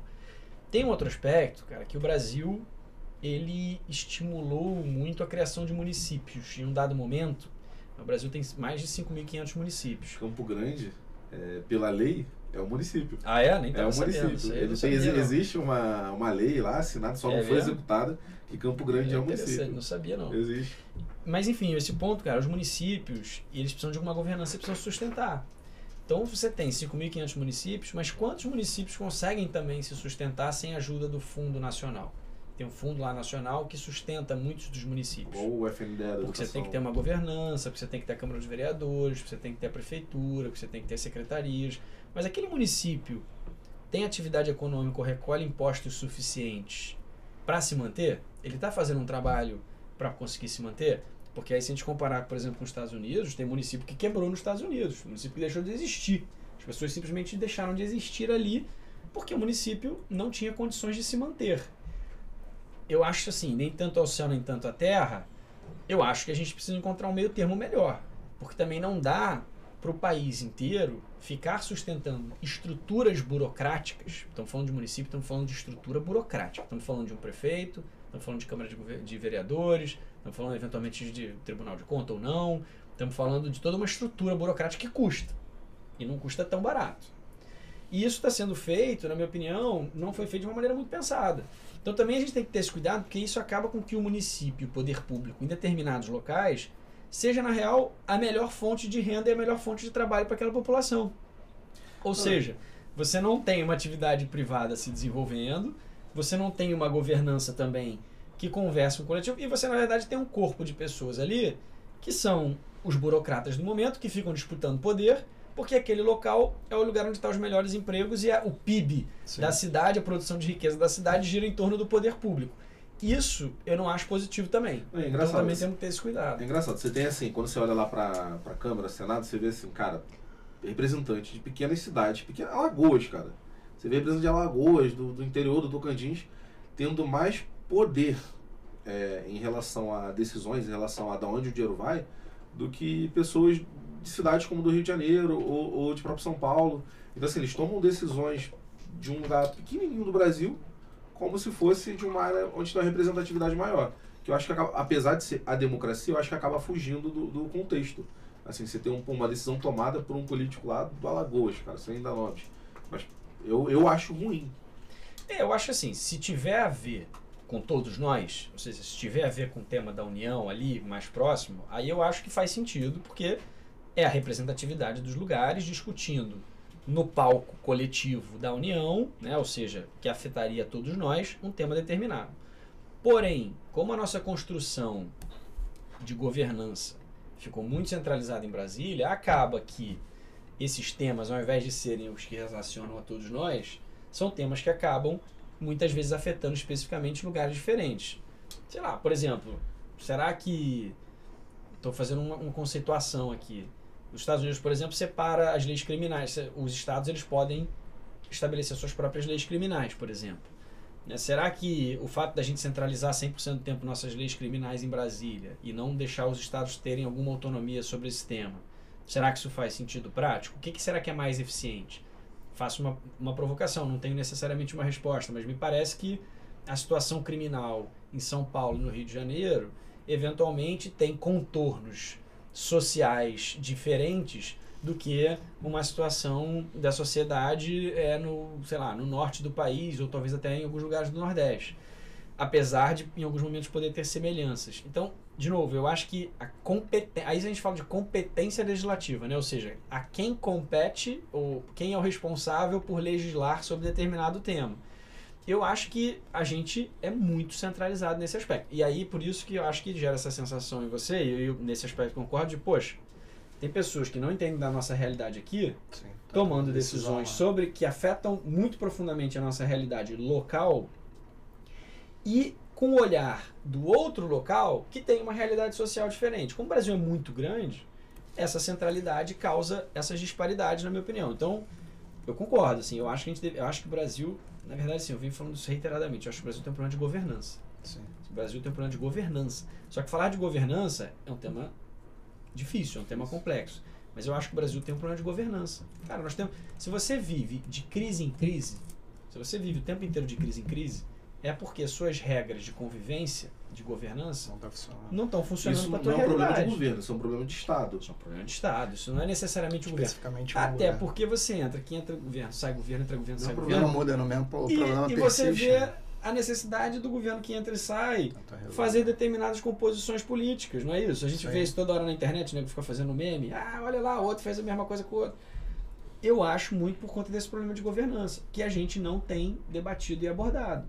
Nossa governança tem um problema desde 1988, que levou a várias crises, que levou a vários processos de impeachment e a breves momentos de estabilidade. Então, se os momentos de estabilidade foram breves e a regra foi viver em crise, cara, Tá Convenhamos. Acho que dentro. Imagina se era uma empresa. Pô, você vai lá, forma a tua sociedade. Aí teu sócio, teu sócio, teu sócio. Se você tem uma governança ruim e briga com teu sócio, Pode na, e na democracia você tem que você tem o conflito natural de ideias, cara, você não vai conseguir que a tua organização coletiva entregue o teu serviço, cara. Entregue o teu produto. Não vai, não vai rolar. Em outro grau, e nós estamos falando de coisas um pouquinho diferentes, mas em outro grau, nós estamos aqui numa grande associação chamada Brasil Sim. onde nós, cidadãos ou entidades federativas, estados e cidades, vivem nessa nossa grande associação chamada Brasil, que tem que tomar decisões de entrega de política pública, que tem que tomar decisões sobre a vivência desse coletivo. E se a gente vive de crise em crise, crise em crise, e a gente não consegue ter estabilidade para desenvolvimento, é porque o desenho não tá legal. Então, assim, eu acho que a gente tem que estar disposto a debater isso. Só não dá para debater isso, na minha opinião, nesse eu acho que a gente precisa de um pouco mais de tranquilidade para debater um pouco esse Tem assunto. que amadurecer de novo. A gente já teve maduro, desamadureceu e tem que amadurecer de eu, novo. eu acho que a gente tem discutir. que vencer esse processo assim, num ambiente que esteja um pouco menos é, os Turbulento. à flor da pele, porque também começar a discutir essa governança num ambiente de flor de- da, que tá todo mundo né? tipo, porra, não, eu quero eliminar o outro, né? Nós podemos sair pior do que a gente entrou nessa discussão. Cara, mas, Mas, mas eu acho eu gente- acho que é importante. É, eu acho que a gente amadureceu, porque assim, se você olhar para as discussões da última eleição presidencial, aquele campo de. Eu ia falar campo de 10, mas era um campo de batalha, Sim. era um momento. Hoje é diferente. Hoje assim, as pessoas já discutem mais. é, apesar de eu acho que tá, tá voltando um pouco, eu acho que é natural voltar. Mas eu acho que é, no final das contas, no final do dia, cara, educação, escola, é, é o que precisa, assim, é as pessoas ser- serem mais edu- educadas no sentido da palavra, com Formadas o outro, também. assim, você poder ser bem formado, você poder conversar e não brigar. E as, as, as pessoas ficam defendendo o político A ou o político B como se fossem torcidas de futebol. Mas, cara, nem sempre você vai concordar com a ideia de um e de outro. É, E tudo bem. E tudo bem. Você concorda em casa 100% do tempo? não Você concorda. concorda com o teu amigo 100% Não, aqui a gente diverge. É Mas o que, que a gente tem que buscar? Os pontos de convergência. A divergir, cara, é natural. Uhum. Porque vem da tua criação, vem, do teu, vem lá de trás, como teu pai foi criado, teu avô foi criado. Isso vai resultar em você, não tem jeito. E fazer política, na real, é encontrar esses consensos para a coisa andar para frente. É, é- é sobre encontrar esses consensos. E na hora que você vai encontrar consensos, às vezes você tem que ceder em algum ponto daquilo que você defende. Tipo, ah, não, tudo bem.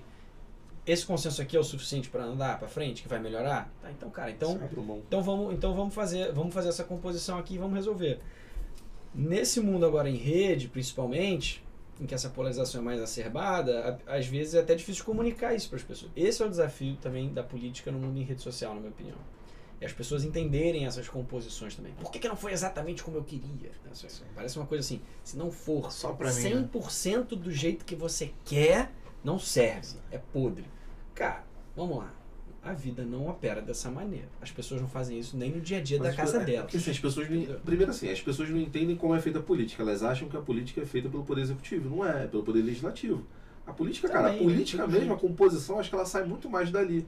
Com certeza. As decisões que vão influenciar na tua vida a longo prazo, elas saem da Câmara, ela não sai do, do Poder Executivo. Ele tem que executar. É, Uhum. o- é outro papel. Só que a gente está num momento que as pessoas, novamente, não têm educação para isso. Para Uhum. poder entender. Cara, as pessoas não sabem o que o senador faz. Não sabem o que o deputado faz. Então, assim, você fala, ah, mas presidente. Cara, isso não é papel do presidente. Então, assim, ah, mas o deputado vai, podou a árvore ali do meu bairro. Cara, isso não era nem papel dele. Beleza, ele foi lá e interferiu com você. Resolveu na tua vida, mas isso não era papel dele. O papel Uhum. dele é outro. Você vota nele para outra coisa, mas você não sabe para que vota nele. Uhum. Você não tem educação. Mas aí saindo um pouco do, do campo político e a gente encaminhando, cara, o que que tá reservado pro futuro do Rio enquanto o cripto, assim, que você acha que tá mais próximo de acontecer? Então, vamos lá. Acho que os pontos mais. Assim, a partir de 23, a ideia é que as pessoas possam começar a pagar impostos com cripto. Né? Justamente, a gente pegou esse exemplo de Ohio, que tem uma plataforma que faz essa conversão, que permite que a pessoa pague nessa plataforma. E aí você. O, o Estado, quer dizer, o poder público recebe na moeda mesmo local, e mas o- a pessoa que está pagando eventualmente faz essa conversão. Então, essa ideia é para 23. Esse grupo de investimento já foi criado também, na via decreto, já começou a se formar para começar a estudar essas formas de investimento. Num dado momento a gente chegou a discutir a criação da Cariocoin, mas a gente achou que nesse momento a gente não teria tanta talvez tanta, tanta aplicação prática que fizesse tanto sentido para a gente evoluir nesse tema. A partir de uma regulação talvez federal sobre esse tema, isso isso pudesse ter alguma reverberação mais interessante. Seria a moeda do, do, do Rio. Seria a moeda do Rio, assim. mas isso está em debate E, e ainda. Maricá tem, né? Uma moeda deles lá é, é como- diferente. como moeda social. É, né, assim. mas- Eu acho que assim. Diferente propósito. Eu, é isso, eu acho que tem propósito diferente. Mas eu acho que o aspecto mais importante, cara, é desenvolvimento de tecnologias, os pagamentos As aplicações, de impostos, a etc, forma que vai ser aplicações em cripto, o reconhecimento da cripto como um elemento que veio para ficar e que pode ter uma revolução aqui acontecendo, e o que a gente acha que tem para o futuro, não só na Web3, você mencionou, né? Eu acho que Metaverso. é, as criptos vão conversar muito com a Web3, que vão conversar muito com esse desenvolvimento de novas tecnologias, novos produtos, novos serviços. Então, tudo isso vai girar em torno dessa, dessa história. A cidade promover eventos sobre o tema, a cidade apoiar eventos sobre o tema. Vai a ter cidade... aqui o evento, você deve estar ciente, Blockchain Rio. Sim, não, a gente está Francisco Carvalho. a gente um tá amigo. aí, porra, cara, todos os eventos que passaram lá, principalmente a Invest Rio, tá apoiando vários desses eventos. Então, assim, no fundo o que a gente quer é o seguinte, pessoal, quando forem tomar uma decisão de onde você vai morar, onde você vai trabalhar, vai, cara, venha para uma cidade crypto-friendly que o Rio quer ser. Acho que Miami fez um trabalho de comunicação do How Can I Help, né? Como é que eu posso ajudar? Que o, o, o prefeito lá começou a twittar. É, eu acho que começou um pouco no Twitter até essa, esse movimento de lá. E no fundo aqui o prefeito já começou o mesmo movimento aqui. Como que a gente pode ajudar? Então a gente já sabe como a gente pode ajudar dentro das nossas limitações. Vai ter uma discussão no Congresso Nacional sobre definições de criptoativos e tal, e que a gente quer estar muito dentro também dessa discussão. Mas o Rio de Janeiro nesse momento, cara, já é crypto-friendly e essas coisas vão sair do papel. Elas não saem do dia para noite, às vezes como as pessoas esperam. Ah, então amanhã vai funcionar. Cara, não dá para ser assim, porque a administração pública É ela tem várias Tem amarras em que ela precisa. O próprio gestor público tem a burocracia para vencer. Então, isso demora um tempo para implementar. Então, isso é a partir de 23. Agora, quem chegar agora vai chegar nesse ambiente em que a coisa está começando a rodar, vai começar a entender esse ecossistema aqui, como eu falei para vocês, vocês conhecem muito bem. Quem trabalha com cripto sabe que as principais empresas de cripto, de investimento, etc., estão aqui no Rio de Janeiro, já se instalaram aqui, são os principais atores. Você até mencionou uma das moedas aí, Rio. Eu nem conhecia, como é que é o É? Ribus. Ribus. Ribus. Ribus. A gente faz o braço educa... Assim, pra você ver como é que são as coisas. A gente começa a falar de cripto. Cara, é, se você nunca ouviu falar, ou se você só ouviu falar de Bitcoin, você vai associar pirâmide, é, algo que não presta, GAS, o Gladson. Então você precisa de braços educacionais para poder explicar. Então eles foram lá, fazer- tiveram uma brilhante ideia, brilhantemente, falaram assim, cara, eu vou construir uma moeda que vai resolver problemas do cenário é, de incorporação de imóveis. Aí beleza, construir. E agora eu vou vender para as pessoas. Tem pessoas de influência que tem grana, vão comprar. Vendeu, comprou. Só quem está comprando não sabe o que é cripto. Ele só entendeu que ele está apostando num projeto que vai crescer, provavelmente vai ter retorno financeiro, mas volto a dizer, ele não entendeu a tecnologia. Chicão, trabalhava no banco, trabalhei 12 anos no Bradesco. Uhum. Pedi para ser desligado do banco porque eu entendi a tecnologia. Nunca foi o preço. O preço importa para mim daqui a 5 a 10 anos, não é Uhum. hoje. Hoje o que fala assim, cara, eu vou sair porque minha mente começou a dar cambalhota, assim, cara, é a tecnologia. Uhum. O que a blockchain permitiu e vai permitir, e mudanças que vão acontecer em relação ao Web3, descentralização, que a galera é, ainda nem sabe em que, que vai ser aplicado, Uhum. não, não, não tem todo um corpo formado, está se formando em um corpo vivo, não é algo que é, tem direção, cara, ele tem várias direções, é um corpo vivo mesmo.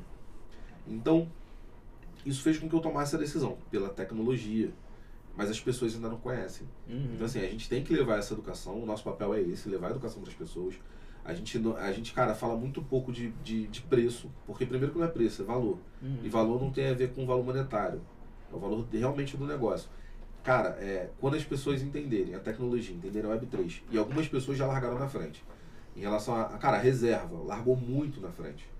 Como eu te falei da DAO, o Rony, o presidente da reserva, o CEO, ele já faz parte de uma DAO chamada Alma. Na DAO, todas as decisões que eles tomam lá para a direção, o caminho que vai ser tomado para a Web3 lá em, na visão deles, é 100% em conjunto. Nunca um, não tem. E assim, a DAO, ela pega aquele organograma de presidente, CEO, diretor, gerente e a base, ela faz assim, ó. Achar tá todo mundo na mesma linha. Não tem mais presidente.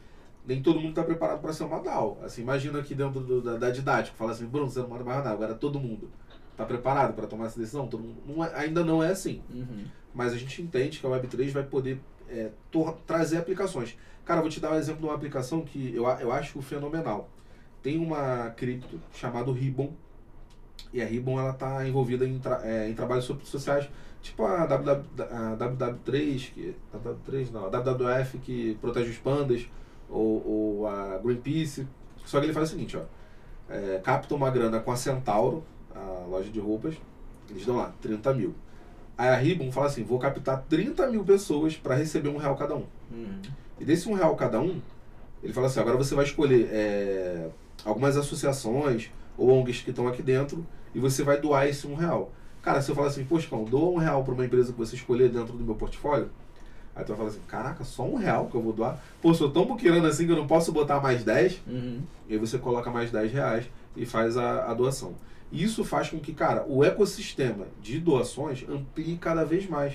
E a gente parte de, um- de uma economia social que você não quer, não quer, não é mais para não ganhar dinheiro, porque quem está envolvido, ele tem que ganhar bem, né? O, o profissional que está envolvido já não é mais aquele coitado, não é mais aquela ONG que, pô, é, é o, a galera que tem que ser ajudada, o cara, cara que só pode ganhar um salário mínimo, pelo contrário, você quer os melhores profissionais.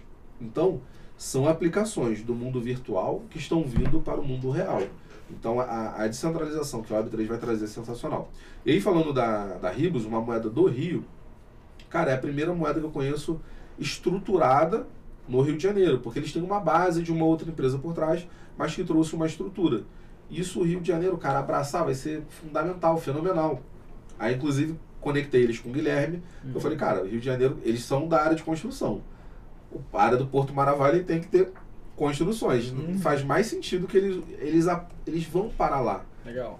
com o investimento deles. Então já já estão tocando lá. Boa. Só fazendo um adendo que tu mencionou a respeito da DAO, né?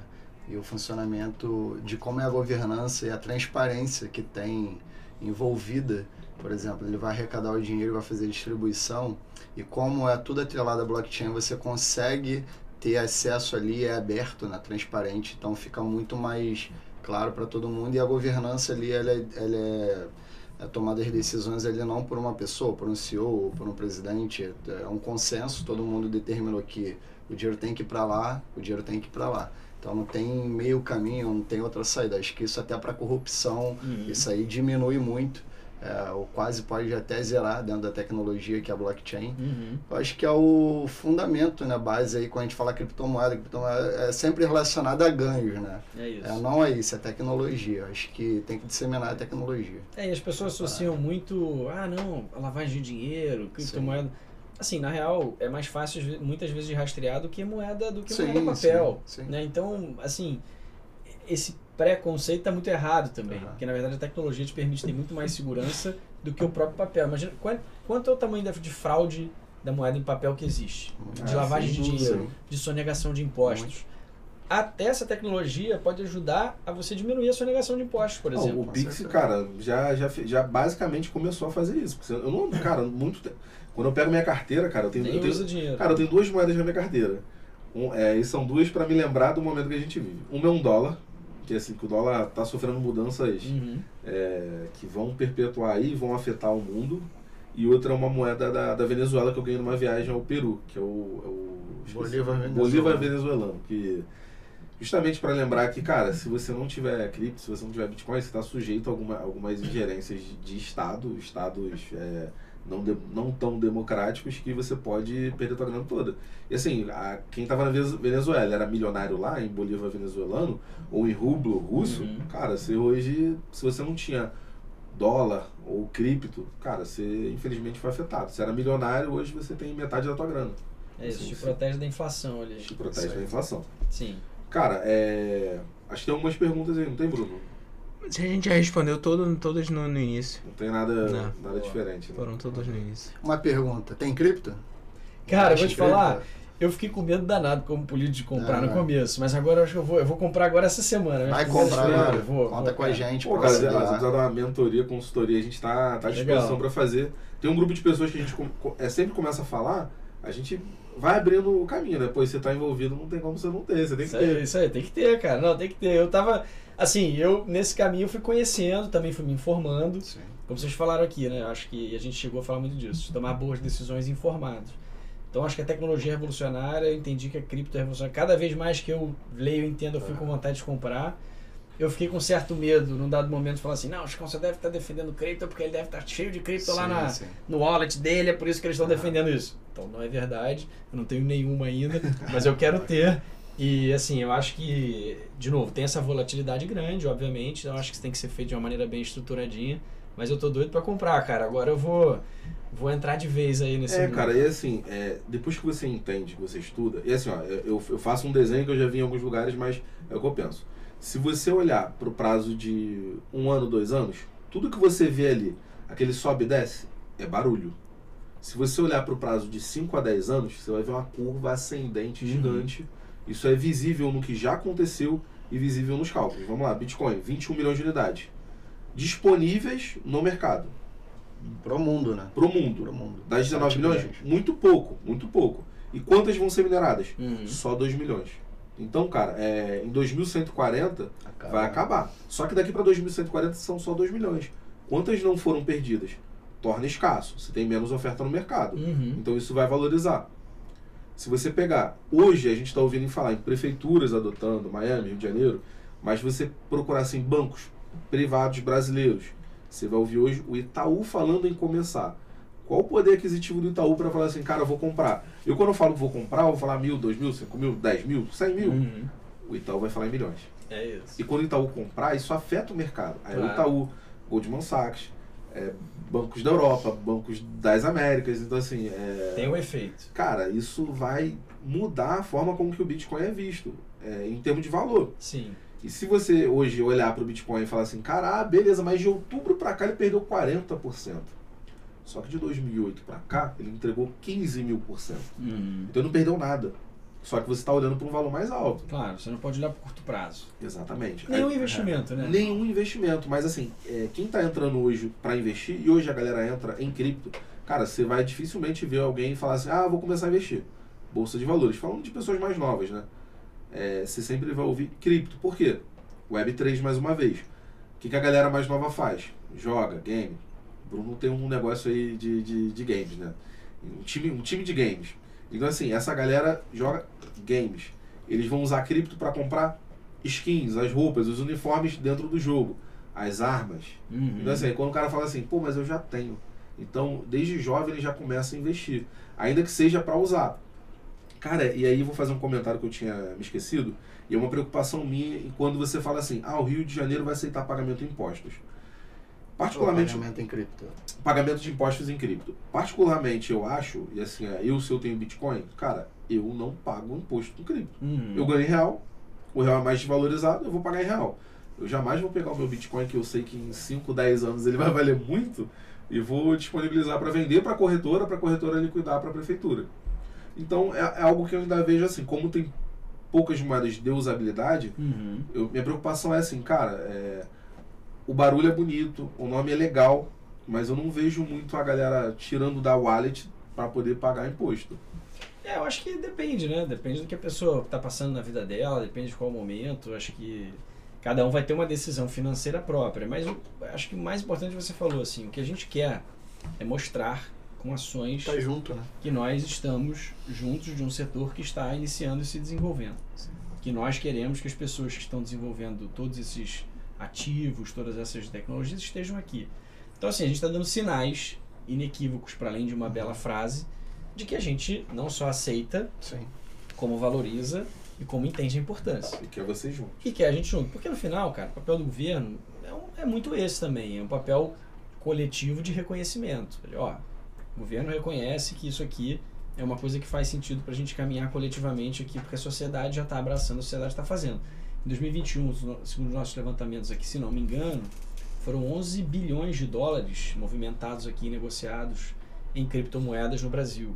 né? Parece que tem cerca de 50 bilhões de dólares de, em wallets de brasileiros por aí, enfim, de investimentos de empresas e indivíduos, pessoas físicas. Então, não é um volume pequeno de dinheiro. Na verdade, é um volume bem significativo no Brasil de galera comprando e investindo em criptomoeda. Ou seja, E- na verdade, a nossa economia já está gerando isso.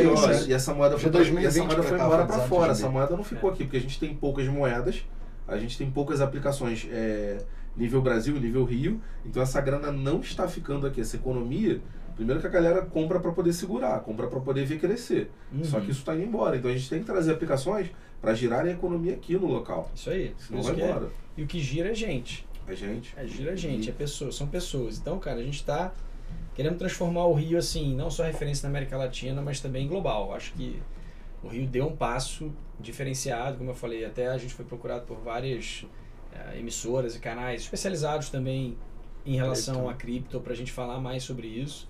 Então o mundo começou a olhar para cá. E eu acho que é isso que a gente quer, cara. O Rio precisa que o mundo. O Rio precisa estar inserido no mundo e o mundo precisa do Rio de Janeiro para várias coisas também. Eu acho que a gente agrega muito quando a gente consegue se conectar. E o Rio passou um tempinho, os últimos, alguns últimos anos bem deprê, né? Eu acho que a gente Bem tem que sair apagado, dessa. né? A gente tem que sair dessa deprê, cara. A gente tem que trabalhar a parte orgulhosa do carioca. É, cara, a gente teve aí, porra, quase todos os governadores aí envolvidos em problemas aí. Pois é.